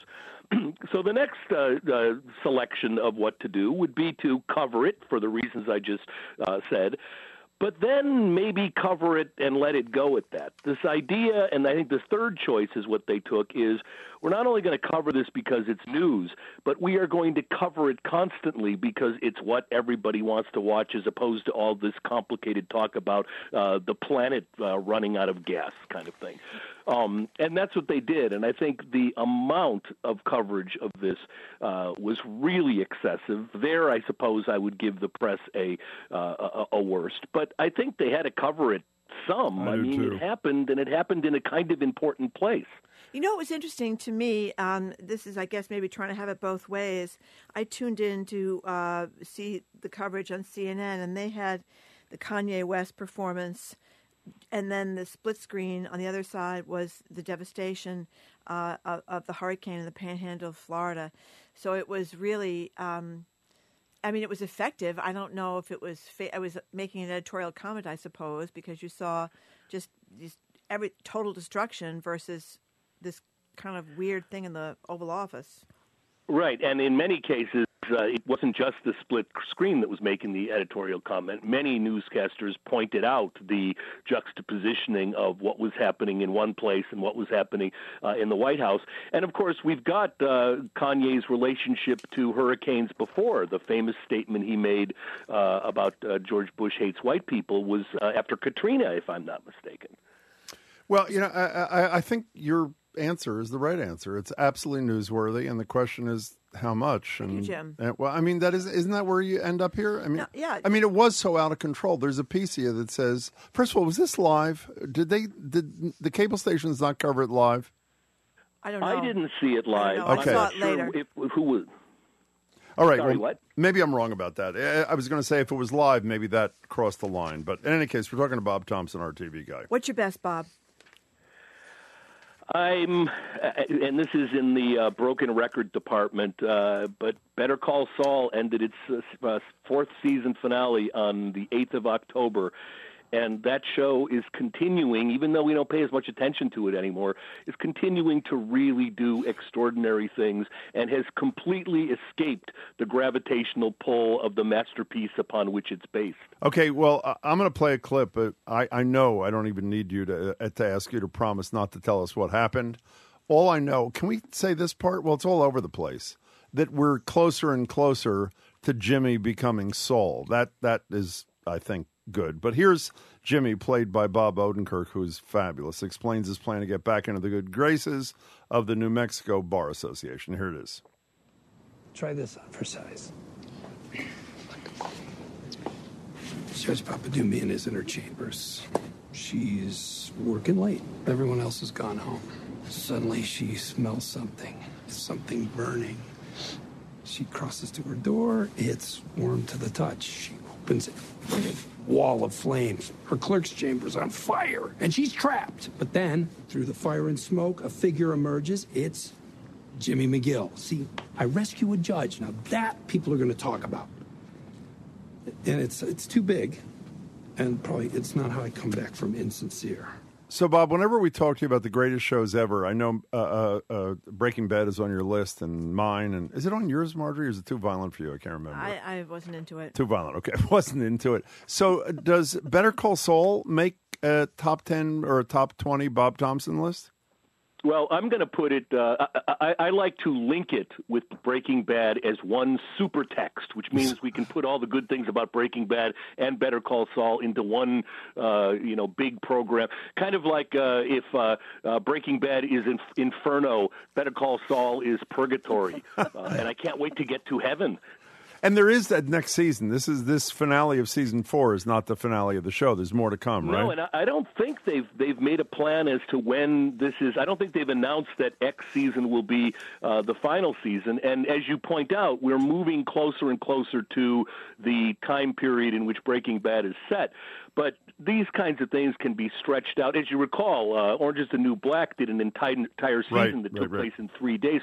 Twenty four did entire uh, twenty four episode seasons that took place in one day. We should make clear. I think it's uh, pretty clear from what we just said that that uh, Better Call Saul is what do you call it? A prelude? What, what's the word used? A precur- A prequel, a prequel yeah. Mhm. to uh, the great uh, Breaking Bad. So uh, I want to ask you about Alec Baldwin's new show, and you may or may not be Okay, aware that I know while what you're going to do. I know. While he did interview Robert De Niro, Yeah. he actually a couple of years ago on a day that I was off, he interviewed Margery Okay, Eagan. It was very embarrassing. I What must admit, Bob Thompson. Well, you know, because I'm on here by myself with Alec Baldwin, and he starts asking me questions. You know, like he cares two cents about anything in my life, and I just fell for it, hook, line. and Wait, I heard it. He asked was you more questions than you asked I him. know it was a ridiculous interview. I was, I was. I don't think it uh, was ridiculous I at was all. charmed uh, more than I should have been, given his troubled past. Now, he, now, uh, by the way, he did interview Robert De Niro, which is He not did. nearly as interesting as the interview he did with Margery That's right. Eagan. He asked De Niro about how he was able to ma- manipulate his weight for that role in Raging Bull. I think he gained like 40 pounds or something. In this clip from the premiere of the Alec Baldwin show. So are you? Are they wrapping you at six o'clock and you're going to a gym every night, or what was?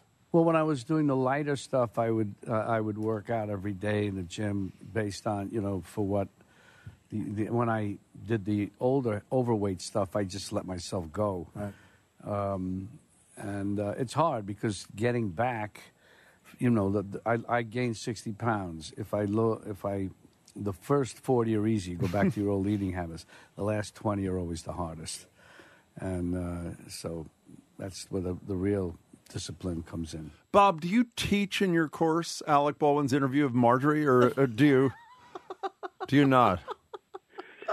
It's the uh, uh, oh, it's too late for me to come up with a comeback for that. Yeah, I'm sorry. I was swooning. It was now, very now that I know about it, it might become uh, uh, it might become part of the curriculum, and then I will have to make a uh, an exam question about that interview. Yeah, You know, has, so how is he? Is I mean, he's done some stuff on NPR too. By the way, I liked his show. On I liked it. I liked. Um, I liked it too. Uh, how is he as an interviewer? Well, you know, he debuted this thing. I think it was after the Oscars uh, last spring. He did a, a sneak preview. Oh, I didn't uh, know that. of what this show was going to be, and then and then this week was the big uh, uh, the big official debut for its Sunday weekly hour long uh, program. And it's designed after, and he very much has said this after the old Tom Snyder uh, Tomorrow Show which was different from all the other glitzy, show busy kinds of uh, uh, late night interview shows. Uh, Tom Snyder just kind of got plopped down in a chair on an empty set and talked to somebody and did some really, really, really interesting interviews. I don't think Alec Baldwin is a Tom Snyder. Uh, I, I know he's been doing a lot of stuff on radio and podcasts and all the rest of it, but this is an hour on Sunday on prime time, and Sunday is the most watched week of uh, the entire, uh, or I'm sorry, most wa- watched day of the entire week. Uh, this is prime time, not late night. It's a, a 10 o'clock show. I think that's where it's staying. Um, and there was just something about tuning that in in the whole context of what we've been going through the last week, the last year, all of the major issues that one uh, is ticking off. And here we get this guy on a primetime interview, and it's Alec Baldwin interviewing Robert De Niro. It, there was something so, I don't know, 1992 about it. You know, two old guys talking about uh, uh, how they lost weight on uh, Raging Bull. It, it, it just By the way, one of the greatest movies ever. You I assume you would agree. And it, but you know, it's also against Sunday night football. So It's not only is it. Sunday night, that's a pretty but tough. there are only you're right. There are only certain people that can pull this off. I mean, I remember Tom Snyder a million years ago. Marc Maron, who's got a podcast Yeah. that Obama was on, he's a guy that can pull it off. I hate to say it because he's such a sexist dog, but the uh, uh, who, who's the big uh, star on Sirius Radio? You know, the raunchy talk show host. Howard Stern. Howard Stern. Howard Stern. I mean, there's not that many people, and uh, to pull it off, even in a short amount of time, never mind an hour, it's tough. It, it is, and and Alec Baldwin is by no means a terrible interviewer. No, he's he good, gets but it's hard. he, he does the uh, uh, does the duty. It's just that I think of all the other people who could could take that hour and do an interview show that would give us maybe a, a different voice, a, a set of new ideas, uh, uh, you know, something other than. And I agree, Raging Bull was a great movie, but. Uh, I- don't know if if October 2018 you debut your new relevant talk uh, uh, you know talk series having that conversation. By the way, you know, I just realized David Letterman tried this too. I was trying to think who did this recently. His was an hour long one on one thing, starting with Obama, and those were a big nothing, right? Yeah, well, they they didn't get a whole lot of attention after they uh, started, and I think in in his case, uh, for as good as David Letterman was in his late night show, uh, those interviews were at times almost painfully uncomfortable. We're talking Remember about- we went out on the bridge. Uh, uh, Yeah. we talked about that. I think I think we might have given that a worst at one point. So, so Bob Thompson, I'm trying to get with the program here. Jim's always watching these great shows and ranting and raving about how great they are. So, I watched the uh, opening season of the Romanovs. Oh, you watched one of them. I oh, did. great. And I did, and it started with all the little the little uh, Russians uh, getting shot, uh, including all those children the, the, during the Russian Revolution. But I just I thought it was kind of all over the place. Was this a story about the Romanovs? Was it a story about one of the descendants with this flirtation with this Muslim woman that was taking care of the grandmother, who was a very unappealing character or great aunt, whatever she was? I didn't know what the heck was going on. that's why you're here, Okay, Bob. I- no, I, I think that that is about as an astute review of that first episode as, as I have as I have heard because it was all of that stuff, and I am very impressed that you actually sat through all ninety minutes of it because it took me about three hours to watch it. I would watch a half hour and then I would have to pause and make a sandwich or do something. Um, that first episode was really rough, and and uh, most of it was in French with subtitles. Exactly. which I don't have a problem that. with. But yeah, yeah. By the way, we should Um, mention the reason we're even talking about it is because it's the Mad Men Ma- creators. Madman Weiner. Is it Weiner or Wiener? Whatever. Wiener. How, Wiener? Uh, You know, I've heard it both ways, Okay. but it's that guy. And uh, uh, you're right; it's his first big project since uh, uh, Mad Men. So we were all really paying attention to it. Now, I will I will say this: it's going to be eight episodes, and they're all feature length, as that one was uh, uh, this week. That uh, 90 minutes long, and I think they're all going to be about that. And each one is totally different. Different cast, different It genre, is? different location, different. They're independent eight movies. The only thing that links them is some character in the story is supposedly a descendant of uh, uh, the Romanovs. I'm, I'm up through the uh, uh, second. They've only actually released the second season. This is Amazon, so they're not doing the whole thing at once, or the second episode. I mean, and the second episode is a lot more fun. That first one was exactly as Margery described. Um, the second one is uh, is a lot more fun. Has a little bit more of the. It takes place on a cruise ship uh, where where all the Romanov uh, descendants come and uh, you know get into costume and all that. It's like Romanov cosplay. Is this an Um, is this an Amazon show? Yes. Couple of And, que- uh, Couple, Go ahead, what? couple of questions. I, I, think Christina Hendricks, who I loved on Mad Men, uh, is on at least the first episode. Are there other Mad Men alum who are part of the Uh, series? John Slattery is Oh. going to be on there, and uh, uh, I think he's on uh, episode two or three. So there are a few other Mad Men alums. But what I think we see here is when you're a guy like Matt Weiner or Weiner, and you do a, uh, a show like Mad Men, which gets you know completely the cultural attention that it uh, uh, that it got, he pretty much had his ticket to what to do whatever he Yeah. wanted to do. This is the kind of show that I think would have been really a tough sell for anybody but someone really sitting at the top of the pyramid to uh, uh, to ever do. You know, subtitles are fine. We've seen those. Completely unrelated uh, uh, stories, anthologies, we've seen those. But all of this at once makes it a really tough sell. And I think the decision to play the one they played first was a really bad decision because it was it was really weak and as Margery said it was all over the place and by the time it ended it, it, you didn't get any sense that uh, um, there was absolutely no sense of pleasure or closure or anything to it. You know, one one aside, which you may or may not uh, be aware of, well, half of it you're definitely not aware of. Uh, I was supposed to interview Wiener or Weiner on my television show exactly a year ago, last November, when his novel came out. And then the story broke about a writer from uh, Mad Men saying that he had sexually harassed her, said, You owe it to me to let me see you naked or some such thing.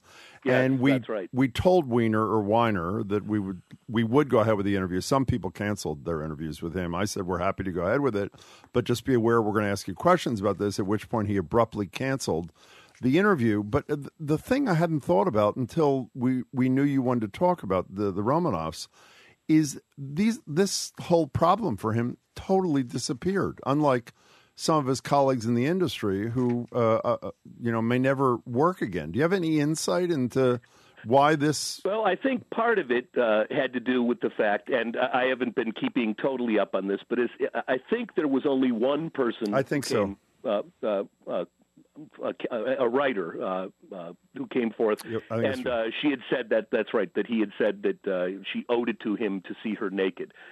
She never then made any uh, formal uh, complaints, is my understanding. She didn't uh, uh, go ahead with that, and nobody else, to my knowledge, has come forth on him. Well, the only thing that I re- remember, I think you're right about only not that one person charging you is not significant. Uh, but right. but we should point that out. But there's also there is, if I recall correctly, and again this is from a year ago. I think there was a woman who corroborated the story of the writer and said that she had either first-hand knowledge or had been told contemporaneously. But regardless, whatever the reason is, he was he had a career-threatening charge leveled against him, and uh, uh, unlike many others, he survived to, I guess, create another day with the the Romanoffs. So uh, and uh, we should point out too that uh, also that he his career has not one would have expected I think a more explosive follow up to uh, Mad Men career wise and if you look at his uh, uh, his resume after Mad Men it it's kind of light So ESPN is doing a 400 hour series or something like this on basketball. I assume you've watched all 400, correct? Okay, this this is fascinating. I almost gave this my best, but uh, uh, it's a really interesting idea. So it's a it's a ten part, twenty hour. Uh, documentary on the history of basketball called "Basketball: A Love Story," which I think is kind of a nice uh, uh, title. But what it actually is uh, is 62 little segmented short films that'll go anywhere from eight minutes to about a half hour. And those you could start seeing on ESPN back in uh, September. So 62 of these little mini films. Then for the television series, a complete thing that they just started airing on Tuesday and will air on subsequent Tuesdays, um, put these together into uh, two hour chunks, and there'll be 10 two hour uh, parts. Now, the interesting thing is these segments allow you to get, and they cover everything professional, college, women's, Olympics, can't uh. I'm into it. scandals, Can't wait. social, whatever. Great. Um, the only problem is because when you watch it linearly on, uh, you know, actually on ESPN, uh, it's not completely chronological. So stuff that would have been really good to follow up on, say, the uh, uh, price or the uh, point fixing scandal in episode one, are going to appear again in, uh, you know, in episode Mhm. five. So it's it's a fascinating structure. I really liked the first uh, two episodes, um, and I'm not I'm not in love with basketball, but it's uh, I think it's a really interesting experiment. And ESPN can do some serious documentaries. OJ made in America, case in point. Yep. Okay, so what are we watching this week, Bob Thompson? Got to be watching the Conners Oh, right. Tomorrow, uh, ABC. We're going to see whether or not uh, ABC can recapture the spectacular success of that show without its star. Um, I don't know how scientific it is, but TV Guide did a survey of its uh, readers a couple of weeks ago, and uh, they said- they said, "Will you be watching the Conners without Roseanne?" And 67 percent of the people that answered that survey said they would not be. Would not be. now, that doesn't mean anything necessarily, Mm. but it's not a good sign. Let's hear a little trailer um, from the premiere episode. Here it is. Look who's back. Tuesday, 8, 7 Central. Here we are. It's the premiere event. We have a winner! you can't wait to see. We've always looked out for each other in this family. Okay, now you're just pulling stuff out of thin air. And all of your questions Has anybody even noticed how much better the flow is between the refrigerator and the sink? will be answered. Dan, can I talk to you for a minute? The Conners. One of the things that's already been answered, Bob, I think I read somewhere, is uh, didn't John Goodman say that they she dies, uh, uh, the character dies? Is that what I read? Yes, that's we're all going under that assumption because he said that, and I don't think anybody denied it. So that's what we're assuming. so are you part of the means it's gonna be- 60s? Or if you were not who you are for a living, would you be part of the 67% or the 33%? Um, I would no. I would tune in to watch the first one. I think even if uh, I were a civilian, um, but I am certainly not sure that I would. Con- I'm continuing to watch Murphy Brown because it's my job. I would not continue to watch that if it weren't. Okay, Bob Great Thompson, to you, thank you, thank you very much. Talk to you next week. Uh, that was our Can't wait, thanks. Uh, thank you. That was our TV man, Bob Thompson, who joins us every Monday. He's a professor and founding director of the Bleier Center for TV and Popular Culture at the Newhouse School of Public Communications at Syracuse University. Up next, we're going to be all revved up with the Reverends Irene Monroe and Emmett Price. We're going to talk to them about a bunch of things, including their analysis of the Kanye performance in the Oval Office.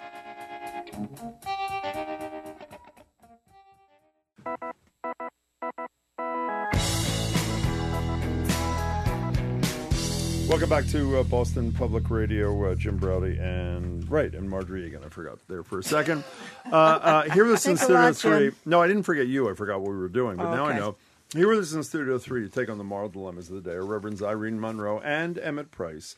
Irene Monroe is a syndicated religion columnist, the Boston voice for Detour's African American Heritage Trail, and a visiting researcher in the Religion and Conflict Transformation Program at BU School of Theology.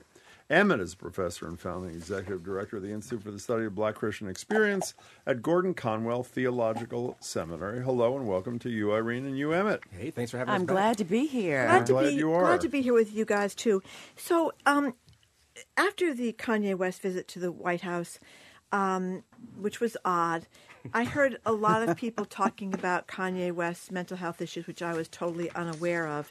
So, what are we to make of this? It was very odd that this was going on in the White House at the very time the hurricane had decimated big sections of Florida, and for to and to have the press cover it as long as it did. Um, but was this exploitative? I mean, I don't know what to think of this. Well, I don't know that any of us know what to think of it. I mean, you know, Kanye addressed the mental health concerns by just saying that he needed more sleep Yeah. because he got a second opinion. And so I think the challenge of this is that when reality TV dictates the political landscape, we have a huge problem.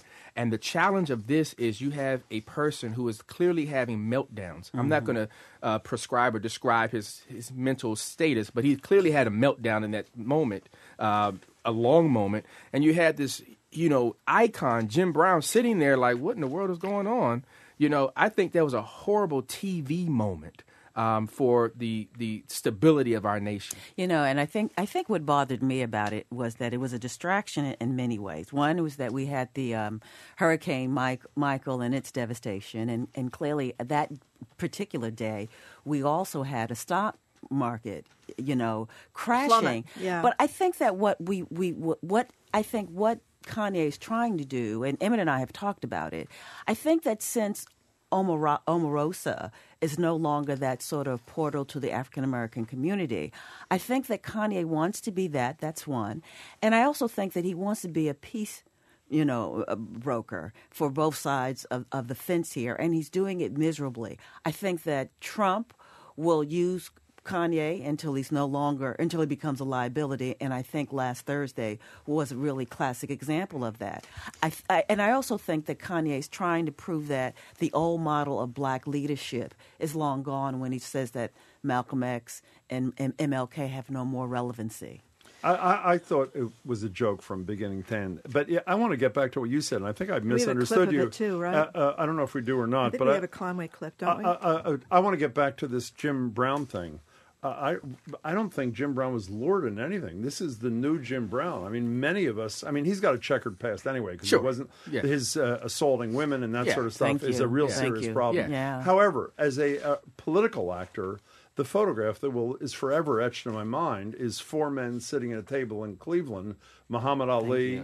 Bill Russell, Jim Brown, and uh, Kareem Abdul-Jabbar. That's right. That's right. Obviously, this guy has done a 180. He is. I mean, you heard him speak afterwards. He's a big time supporter. And by the way, Yeah. this is a pretty smart character, Yeah. Jim Brown. Yeah. Uh, uh, and for those who don't know, by the way, the, arguably the greatest football player ever That's played, right, greatest right. lacrosse player who ever played when he was at Syracuse, one of the great athletes of all time. I mean, he's a total convert, right? He he is, and he has every right to be that. Of course the, he the- does. The, challenge is when you sit in the room as an African American or black elder, you have a responsibility to that next generation to say, "Hey, you are so far off the grid in this moment. This is not what we came here to talk about." Yeah. And I think that's the challenge. I think there's a responsibility for him to be that senior person. No, no matter what he believes, he can be a, a Trump, you know, fanatic. I mean, he has every right to do that. But but he has a responsibility in that conversation where he was tacit pretty much But, but, while Kanye but went don't off, you off the think, grid. I, I think I think he was stunned,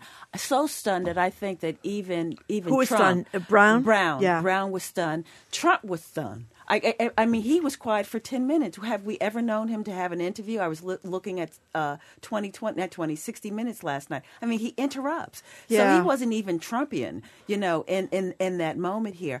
I think what we really got to look at here is that while we might be disappointed with Jim Brown, and, and I was a little shocked, is that Jim Brown, again, also wants to be a, a, a peacemaker, you know, in terms of the two Warren factions here. I think he could What's do the it much evidence better. of that, by the way? Yeah, well, I, yeah, I don't see think that. because I think what he's trying to say that a lot of black Republicans are trying to say is that we're not a monolith. Okay, we see we see something in Trump that will help the African American community. He buys into the notion What? that well, well I was going to say he buys into the notion that this with unemployment being the lowest that it's ever been, that we got more black folks in in, in you know in jobs Right. than we ever had. But the statistics, if you you know if you look at it more closely, you begin to see no, our demographic group, meaning African Americans, are still high. There's high unemployment among us. Well, speaking of the unemployment uh, uh, rate, uh, which is, I mean, there, uh, the number itself does not tell the whole story, but it tells a piece of the story, and it is low.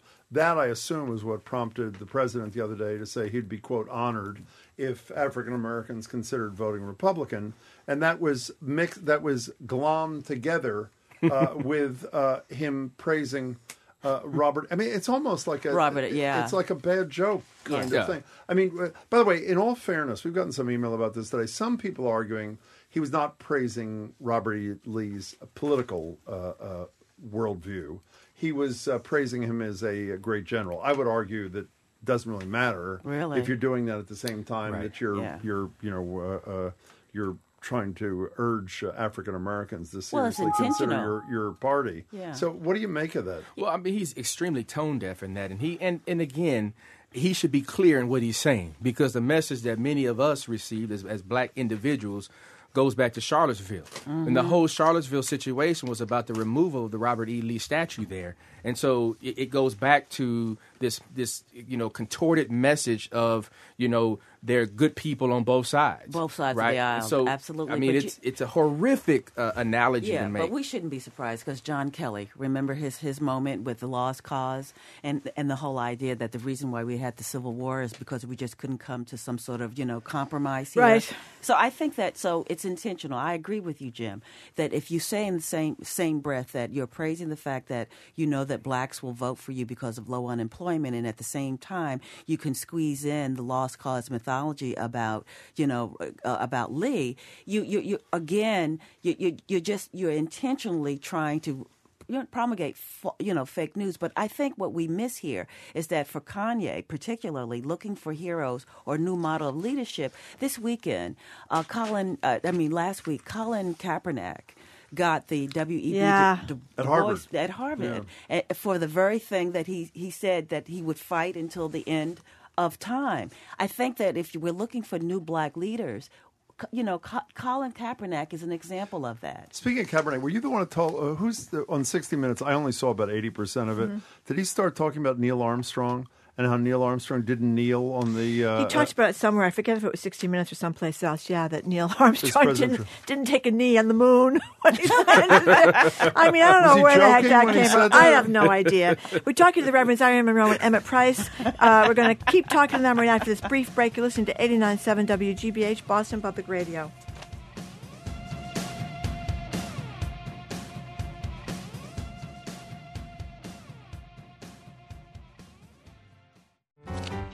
It's the WGBH membership drive. Who done it? You done it. The motive. You love Boston Public Radio. The means. Whatever you feel you can contribute. The opportunity? Right now. Call 888-897-9424 or give online at WGBHnews.org. Well, we're not doing three. Oops, we're back. Uh, uh, so here's the deal. Uh, you know what a sustaining member is? Margery and. I've been, t- not you, I know you do, Margery. Even do. I do. It's Yep. shocking. That means you pick a certain amount of money $5 a month, $10 a month, $100 a month, whatever you can afford. And you say to GBH, please take this out of my checking account or charge it to my credit card every month. Well, if you decide to become a sustaining member, as Margery and I did many years before we uh, started working at GBH, uh, a generous group of GBH members will kick in an additional $60. So whatever you pledge, an additional $60 goes to the GBH, which is great and it's simple. By the way, that deal expires in exactly 45 minutes at 2 o'clock. So please do it quickly at 888 897 9424 or WGBH.org. And by the way, it takes just literally a couple of minutes to do this thing. What else expires at 2 o'clock there, Margery Eagan? The uh, stainless steel straw. That's it? That's Oh yeah. Oh no. I'm gonna, I thought you were just That asking wasn't like a question. quiz. This no, isn't like the stainless steel does I mean, expire at two o'clock. So if you want it, you're running out of time. You are. and you will really like it because I said it, it lasts forever. You know, it's stainless steel. You don't have to It worry is, about it. a. Anyway, and the reason it's it's it's great is because it's environmentally correct. It will last forever, as I said, and you can wash it out and put it in any kind of drink, hot or cold. But the real thing is that um, we just want we hope you can contribute whatever you can to keep the station uh, where it's at because there are a lot of people doing a lot of great work here and a little nod from you really means a lot to us. Anyway 888-897-9424 wgbh.org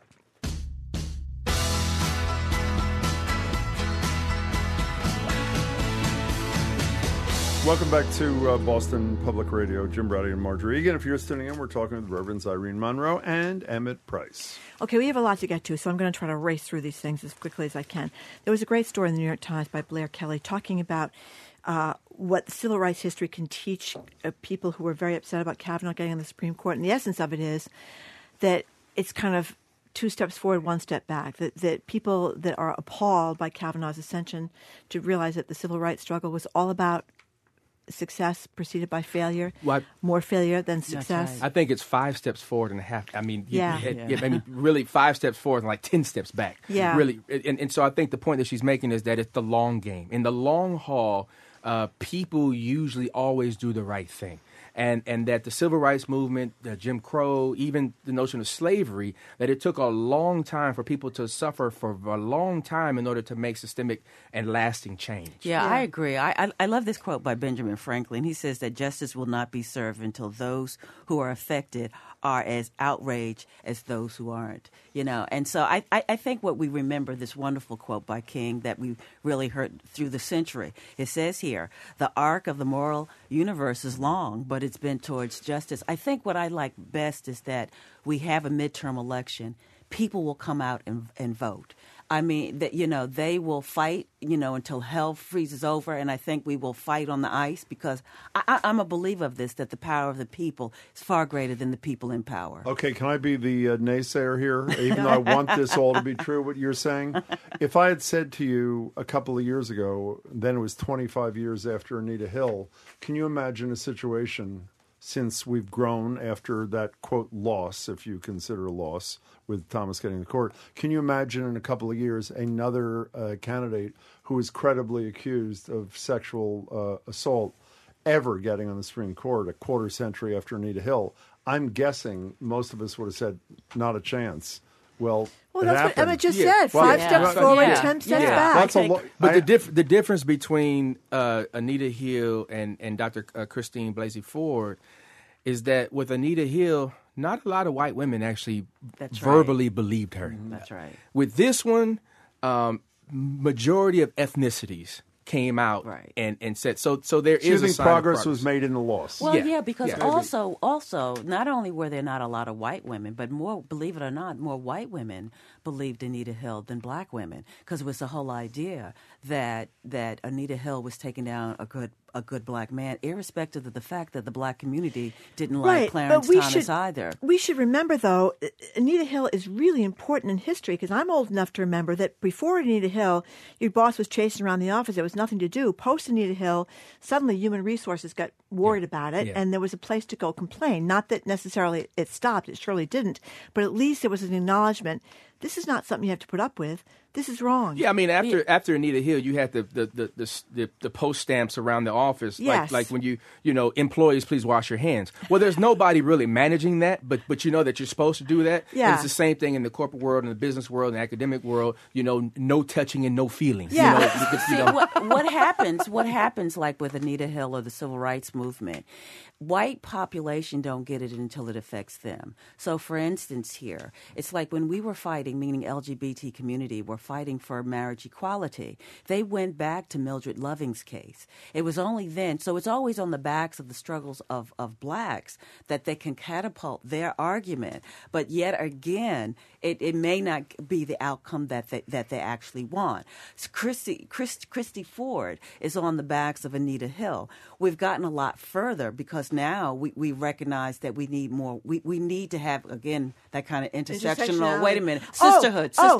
I Yeah. thought of you over the weekend. I read something that Yeah, mentioned so did I, intersectionality. I, thought I have to call So Irene right I. away. But I want to get to before we go. I want to get to the piece you wrote about uh, uh, Matthew Shepard, uh, and people may remember that he was the, the the young man that was beaten and left to a post to die in 20 years ago, Colorado right? cold. We Yes, thought this is 20 years because of he was gay. You're arguing something different, Irene Monroe. Well, it's not so much I'm arguing it as much as that I'm just lifting up the news in terms of there was a 2020 special with Elizabeth Vargas that talks about that the incident was about a drug deal that gone bad as opposed to it's about homophobia. And then there was a book that was written called The Book of Matt that just goes into further detail about it. I think the issue that gets me is that, that when when Matthew Shepard was killed in 1998, it was a very hateful year. Um, James Byrd also died that year in Jasper, Texas. In 2009, he was dragged by the car. Yes, that's right. It was called lynching by dragging, and so Is that in Texas? Yeah, Texas, Jasper, yeah. Texas. Right, right. And then in 2009, President Barack Obama signed the what is called the Matthew Byrd and James. And, and I'm sorry, the Matthew Matthew, Shepard. Matthew Shepard and James Byrd uh, hate crime bill. I say this to say that Matthew Shepard became the iconic image of LGBT hate crime, and for for the African American community of LGBT, we felt very slighted because there were a lot of just heinous crimes that had taken place, and that and the argument was that he had a better history. You know, he came from a good home. You know, he was a college, you know, college kid. Da da da da da. And so what happens is is that the LGBT community, white community, as well as his parents, were able to protect his history. Similarly, with the civil rights movement, we have Rosa Parks, right? But she wasn't the first to not relinquish her seat to a white man. It was, as we say, well, Claudette Colvin. That's right. So again, it's again about using it to, pro- you know, promulgate a particular agenda. Can I say two things about this? One, I haven't looked into this one hundredth as deeply as you have, but I have to say I respectfully disagree with your your conclusion about why he was killed. But uh, uh, but I know you know more about it than I do. oh, that's not my conclusion. That's what the gentleman said. And see, and Oh, I thought you agreed with him.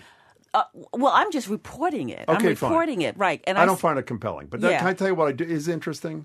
Is it is so I didn't know this till a couple of days ago that his ashes are about to be buried Yeah, at the right. National Cathedral. That's interesting. What's doubly interesting is they were never buried, which I did not know, mm-hmm. because his parents were so convinced that had they been buried at a place that was right. identified, that the site would be desecrated mm-hmm. That's by right. people who are behind these kinds of But no, acts. no, no. I'm just lifting up what we call Oh, apocryphal information here Okay. because he wrote me and just says here that I spent a week in Laramie doing the 20th anniversary commemoration and was part of an excellent panel on why truth matters. And is again trying to get the folks in Laramie, other than himself, to talk the truth about what happened. Yeah. So we don't know what the bottom line is? We don't know. Okay. All right. Well, I Irene think we Monroe and. Emmett Price, thank you very much, as always. Irene Monroe see is a both. syndicated religion You too. columnist, the Boston voice for Be well. Detour's African American Heritage Trail, and a visiting researcher in the Religion and Conflict Transformation Program at BU School of Theology. Emmett Price is a professor and founding executive director of the Institute for the Study of the Black Christian Experience at Gordon Conwell Theological Sem- Seminary. Up next, It's time for Village Voice with poet Richard Blanco. Stay tuned for that on 89.7 WGBH, Boston Public Radio.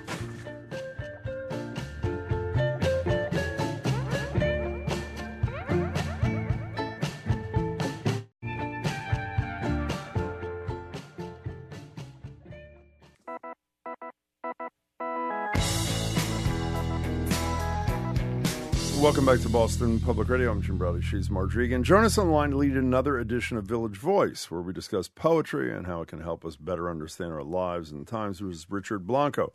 Richard, of course, is the fifth presidential inaugural poet in U.S. history. His latest project is the fine press book. It's called Boundaries, a collaboration with photographer Jacob Hessler. Richard, it is good to speak with you. Great to be here, J&M. Great to, great to talk to you too, RB. Wonderful, wonderful. So, so I love the way you know in the news business we always talk about the dreaded local angle. Richard, you are great at the at the newsworthiness angle, and you know playing off the news and the news outside of politics is it's it's getting cold. The fall is coming, so today we've got four poems about fall. I just love them. How do you want to do this? You want to start with, with one? Sure, sure. I wanted, uh, uh, we got, yeah, fall poems. I know it's, uh, I was trying to avoid the sort of uh, cliche, cheesy, pretty leaf poem, but um, trying to think about fall and sort of all the layers of what that means in terms of contemplating our lives, our change, our mortality, and all the rest. So I hope that's in all these poems. I think it's in all these poems. Uh, this By the way, I'm very by- dis- before you do. I'm very disappointed Sure. we're not doing the cliche-ridden uh, falling leaves kind of poems because that's that's really right up. That's where I live. I want you to know.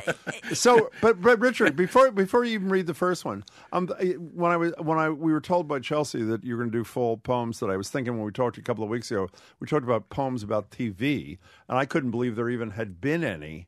Uh, uh, seasons have got to be right up there in the top five topics for poets. Is that not a fair statement? Certainly, certainly, and I think that, that I mean for probably obvious reasons, but it's a time to you know all, every season we kind of sort of pause and contemplate, which is what poets do most of the time anyway. But uh, the change in season sort of makes us makes us rethink and take inventory of our lives, and um, and then of course the power of nature, right? So it's these, regardless of the season, we're always sort of in awe, and it's sort of a reminder of of you, know our, our place in this world, our Mhm. mortality, but also the beauty uh, and the eternal, right? So perfect stuff for poets, right? Great. So I'm sorry I interrupted you and Margery. I just Oh, no, wanted a little right. bit of That's- background. So what are you reading first there, Richard Blanco? This is uh, First Fall by Maggie Smith, um, and it's addressed to a you, uh, which I think will become apparent as, as we read through the poem. Uh, so here we go. I am your guide here. In the evening dark, morning streets, I point and name. Look, the sycamores, their mottled paint by number bark. Look, the leaves rustling and crisping at the edges. I walk through Schiller Park with you on my chest. Stars smolder well into daylight. Look, the pond, the ducks, the dogs paddling after their prized sticks. Fall is when the only things you know, because I've named them, begin to end. Soon I'll have another season to offer you, frost soft on the window and a porthole side there ice sleeving the bare gray branches. The first time you see something die, you won't know it, might come back. I'm desperate for you to love the world because I brought you here. My God. So I'm always embar- worried about embarrassing myself when I ask a question like this. I only know one Maggie Smith, and I'm assuming it's no, not her. It's a young woman. Oh, it is? yeah, she's How a do you- young you woman. know her work? Uh, No, I don't really, but I just know who she is, and I know she's a, a young woman, and she's still. Yeah. oh, uh, I think she's only in her forties, and obviously she's talking about something that I think is so relatable to to everybody, uh, whether they're a parent or not. So those first few months when you have a new baby, and the world seems to stop, and everything goes in slow motion. That was before uh, we, everybody ran around with their newborns and their cell phones, I guess.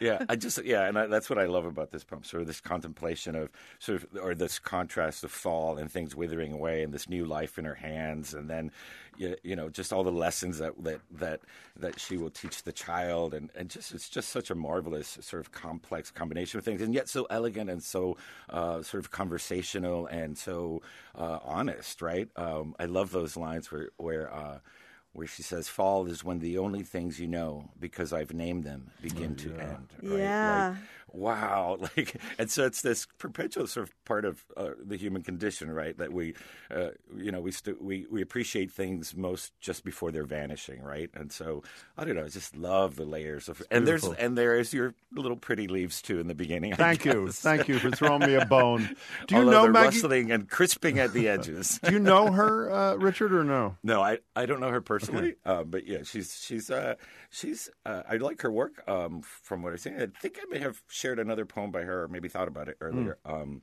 but uh, yeah, I love it for its sort of that, that sort of stark honesty and and yet um, sort of sort of deeply layered work. It's great. What's next? So this is another you poem, um, another kind of relationship. Uh, this is uh, "The Blower of Leaves" by January Gill O'Neill, um, who is or was a former director actually of the Mass Poetry Festival, which is in Salem, and I encourage everybody to go in the spring. it's in May, I think. Uh, but anyway, um, this is yeah another kind of layered relationship fall poem with leaves. Always there's sky after sky waiting to fall. A million brilliant ambers twisting into the thinning October sun, flooding my eyes in a curtain of color. My yard is their landing strip. Today I bow to the power of negative space, the beauty of what's missing, the hard work of yard work made harder without you, while the stiff kiss of acorns puckers the ground. I am a fool. Even as the red impatiens wither and brown, they are still lovely. I feed the gaping mouths of lawn bags with their remains. All this time, I was waiting for a heavy bow high above to crush us. But really, I was waiting for you to say enough. It was a feeling that swirled inside me, a dark congruence, a tempest of the blood pulsing enough, enough.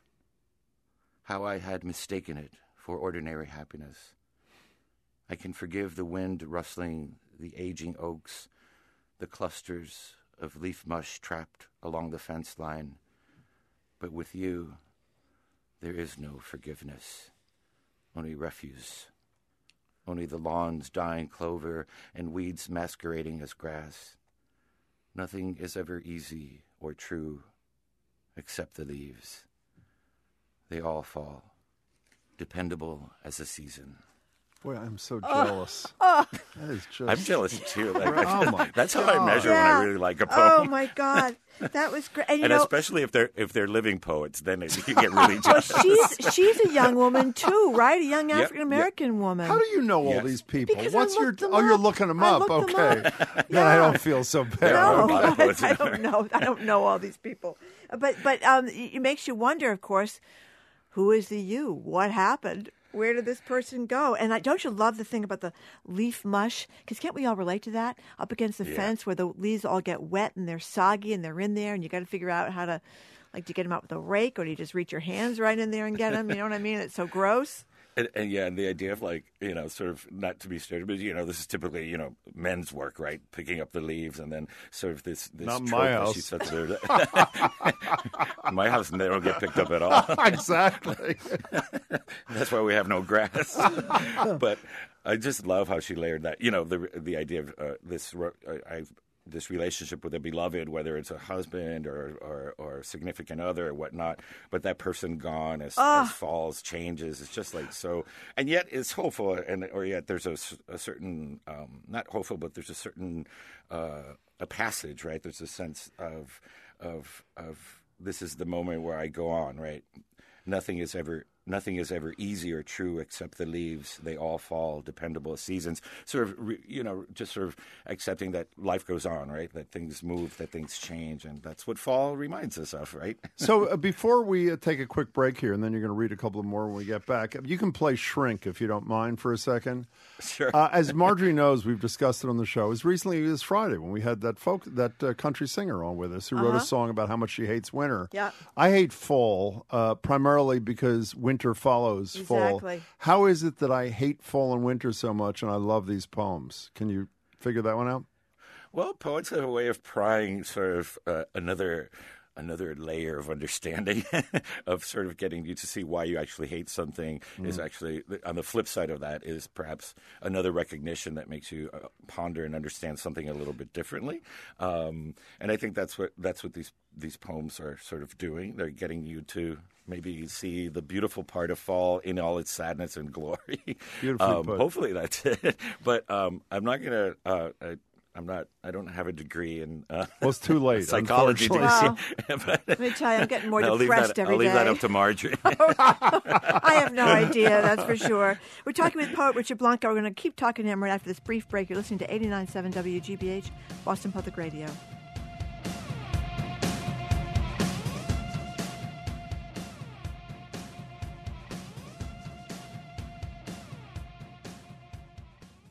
This is Boston Public Radio on WGBH. Made possible thanks to listener contributions. Your support of just $5 or $10 a month keeps Jim and Margery and the great conversations coming your way. Please take a moment to give now at WGBHnews.org or call 888 897 9424. Times are running. 22 minutes left. I'm speaking for Margery here because, you know, she's very competitive. She wants I to am. make sure we raise money, more money than all of our colleagues. So if you're in the Margery Eagan School of uh, Pledge Time, 22 minutes, uh, uh, after which we don't get credit.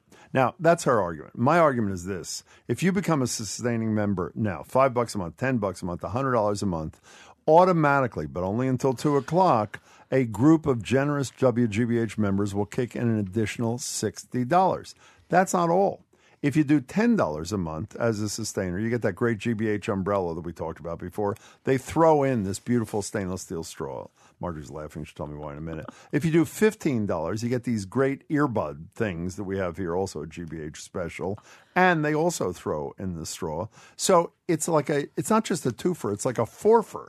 You get all these fabulous things, but the deal, the 60 bucks extra if you become a sustaining member, and the straw thing as an extra throw in disappear too. So you have 21 minutes. 888 897 9424, WGBH.org. What are you laughing about? I'm laughing about an email from Art from West Bridgewater. What does he say? He says, "Wow, 15 hours of programming, and Jim managed to talk for 14 Oh, that's of them. funny. Instead of Thank a you. pledge match for giving away metal straws, maybe they should do a free Margery." Or gag Jim promotion where donation, I think that's a great donations are matched, That would but uninterrupted millions. minutes of Margery speaking might set a new record. I want to thank Anne in Newburyport. I don't want to, I do not want to thank Art. Christopher in Boston. We actually love Art. Christine in Westford and Claire in Warwick, uh, Rhode Island. Okay, and I- do want to say we only have 20 minutes left uh, for the show. We probably won't get the free Margery T-shirt this time, but here's Maybe, what you you are going to get. You are going to get um, this this this stainless steel straw, and you also can get for 10 bucks. I think for 10 bucks you can get the umbrella, and for 15 umbrella. bucks you can get the uh, Bluetooth earbuds plus 10 a month, 15 a month, right. That's two gifts. So that's pretty Yeah. pretty cool. And for the next 20 minutes, uh, when you sign up as a sustaining member, a group of generous uh, WGBH members will add additional money to your pledge. So you give 10 bucks a month. It's like $15 a month. These are really great incentives. And you- I think I'm you know making jokes about these metal straws. I mean, they really are great. They are great, because they do They last know. forever. And then you feel like you're not being, you know, your carbon footprint Environmentally is irresponsible, teeny right. tiny bit smaller than it would have been otherwise. So anyway, we want to thank all you guys for taking the time to uh, uh, to donate to us today. Here's how you do it: you can call 888-897-9424, or you can log in to wgbh.org, and it only takes a second. And we thank you for whatever you can give, big or small.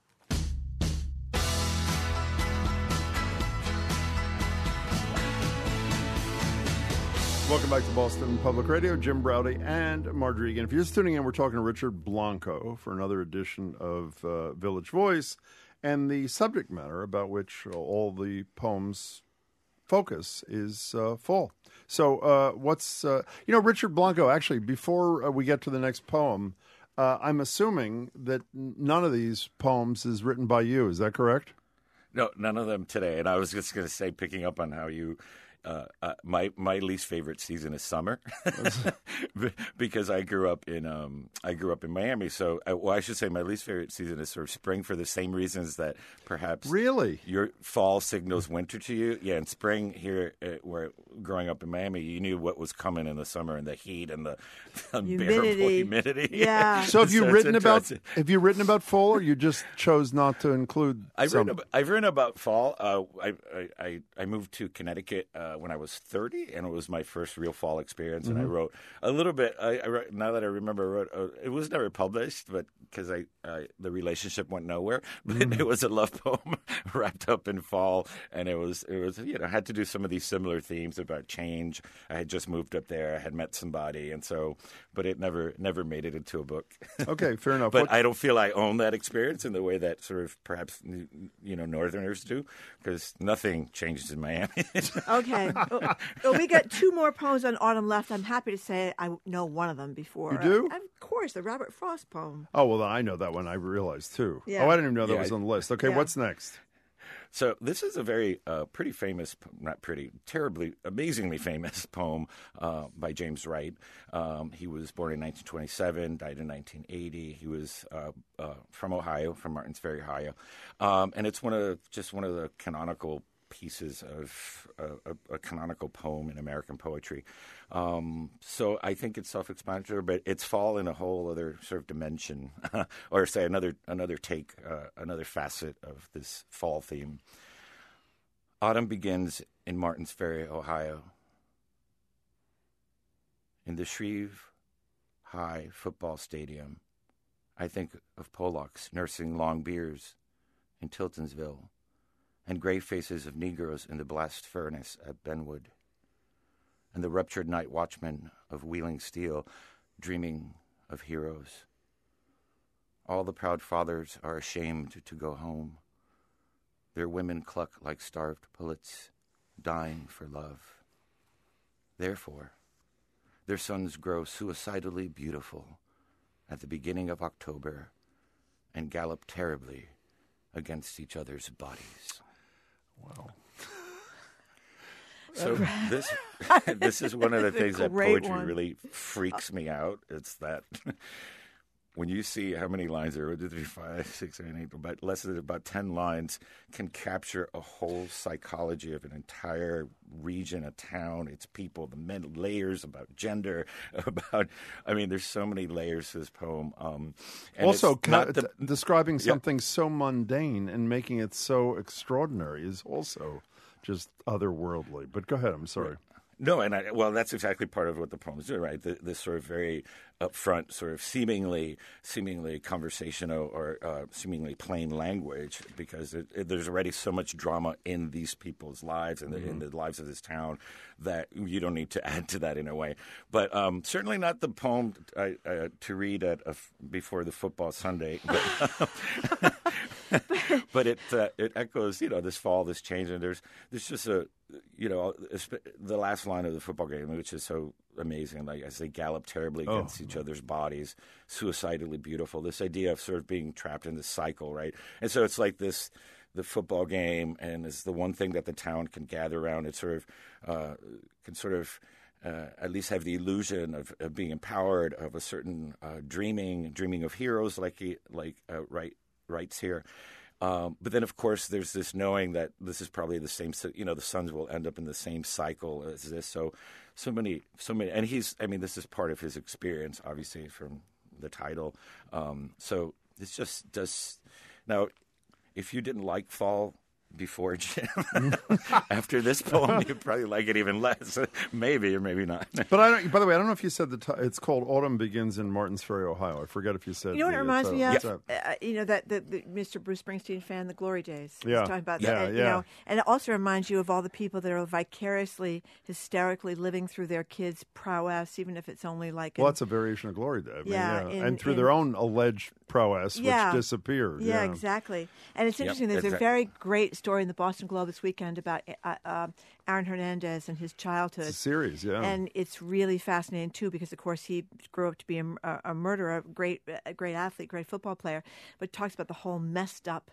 Uh, childhood he grew up in with this virulently uh, anti-gay Mm-hmm. Mhm. uh, father, and apparently Aaron Hernandez had some gay experiences in high school. Anyway, it just talks about his whole, you know, bringing glory to his hometown in Connecticut, and then It's a spotlight Florida. series for those. Yeah, who it's really don't know. good. Okay, Oh, so that Robert. sounds awesome. But yeah, that's exactly right. And and the whole Bruce Springsteen, that's exactly what, what what's being captured in this poem. And then, um, you know, there's also sort of an uh, uh, the idea of masculinity, but also an emasculization by Mhm. the by, by the sickle. All the proud fathers are ashamed to go home, right? Yeah. So like, That's yeah, great. and Or Rabbit still- Run. Yeah. You know, the basketball star in that John Updike series too. Anyway, I'll shut up now. Okay, so What's Robert? Frost, I've actually heard of, Richard. we've heard of him. and if you weren't depressed before, this is really going to kill you. okay, take it away, And Richard. actually, now that I remember, I love fall in Miami because it signals the end of the heat. Yeah. and looking forward to the to the colder months. Anyway, this is a uh, of course probably most people have read this poem at some point in, in high school English Oh, or college killer. English. Um, but like everything Frost, you know, there are dark layers to this, and then there's the, or I should say, there's there's there's many layers to it, but it's not it's not still not your pretty leaf poem, you know, in many ways. No, it's not. Nothing gold can stay. Nature's first green is gold, her hardest hue to hold, her early leaf's a flower, but only so an hour. Then leaf subsides to leaf, so Eden sank to grief, so dawn goes down today. Nothing gold can stay. Ah, sucker something punch just right to the gut. right? And uh, I think this is probably the the uh, the oldest poet we've done on the on these shows so far, uh, but it's so appropriate and also just uh, just so uh, again just again the same sorts of themes of of of how you know fall is this contra- one of the things that po- poets do and poems do is always sort of bring up the contradictions that, that Yeah. we don't always look at and the power of those contradictions and and what truth and beauty there is in there and so in this poem you know sort of deconstructing fall as you know, in a way, it's yes. On the one hand, he's saying, you know, uh, or so you know, there's these layers of things withering or going and dying, and could be a sad thing. But it, in it, with each loss, there's in some ways a gain. There's something else to be gained. Um, even if that means sort of a recognition, um, even the idea of Eden falling there, so so Eden sank to grief. You know, there's this idea that also, well, that also, you know, it was the fall of paradise, but it also opens up to like what is a real human experience, right? So, genius. 40 words, too. Only 40 words. Hey, before uh, I should know this, but since you're the fifth inaugural poet in U.S. history, Frost was the first, yes? Oh yeah, that yeah yeah he, He wa- was. I just obviously that. for JFK, right, yeah. he was the very first for JFK, yeah, and he um uh yeah yeah he Isn't uh, there he some story? I I hope I got this.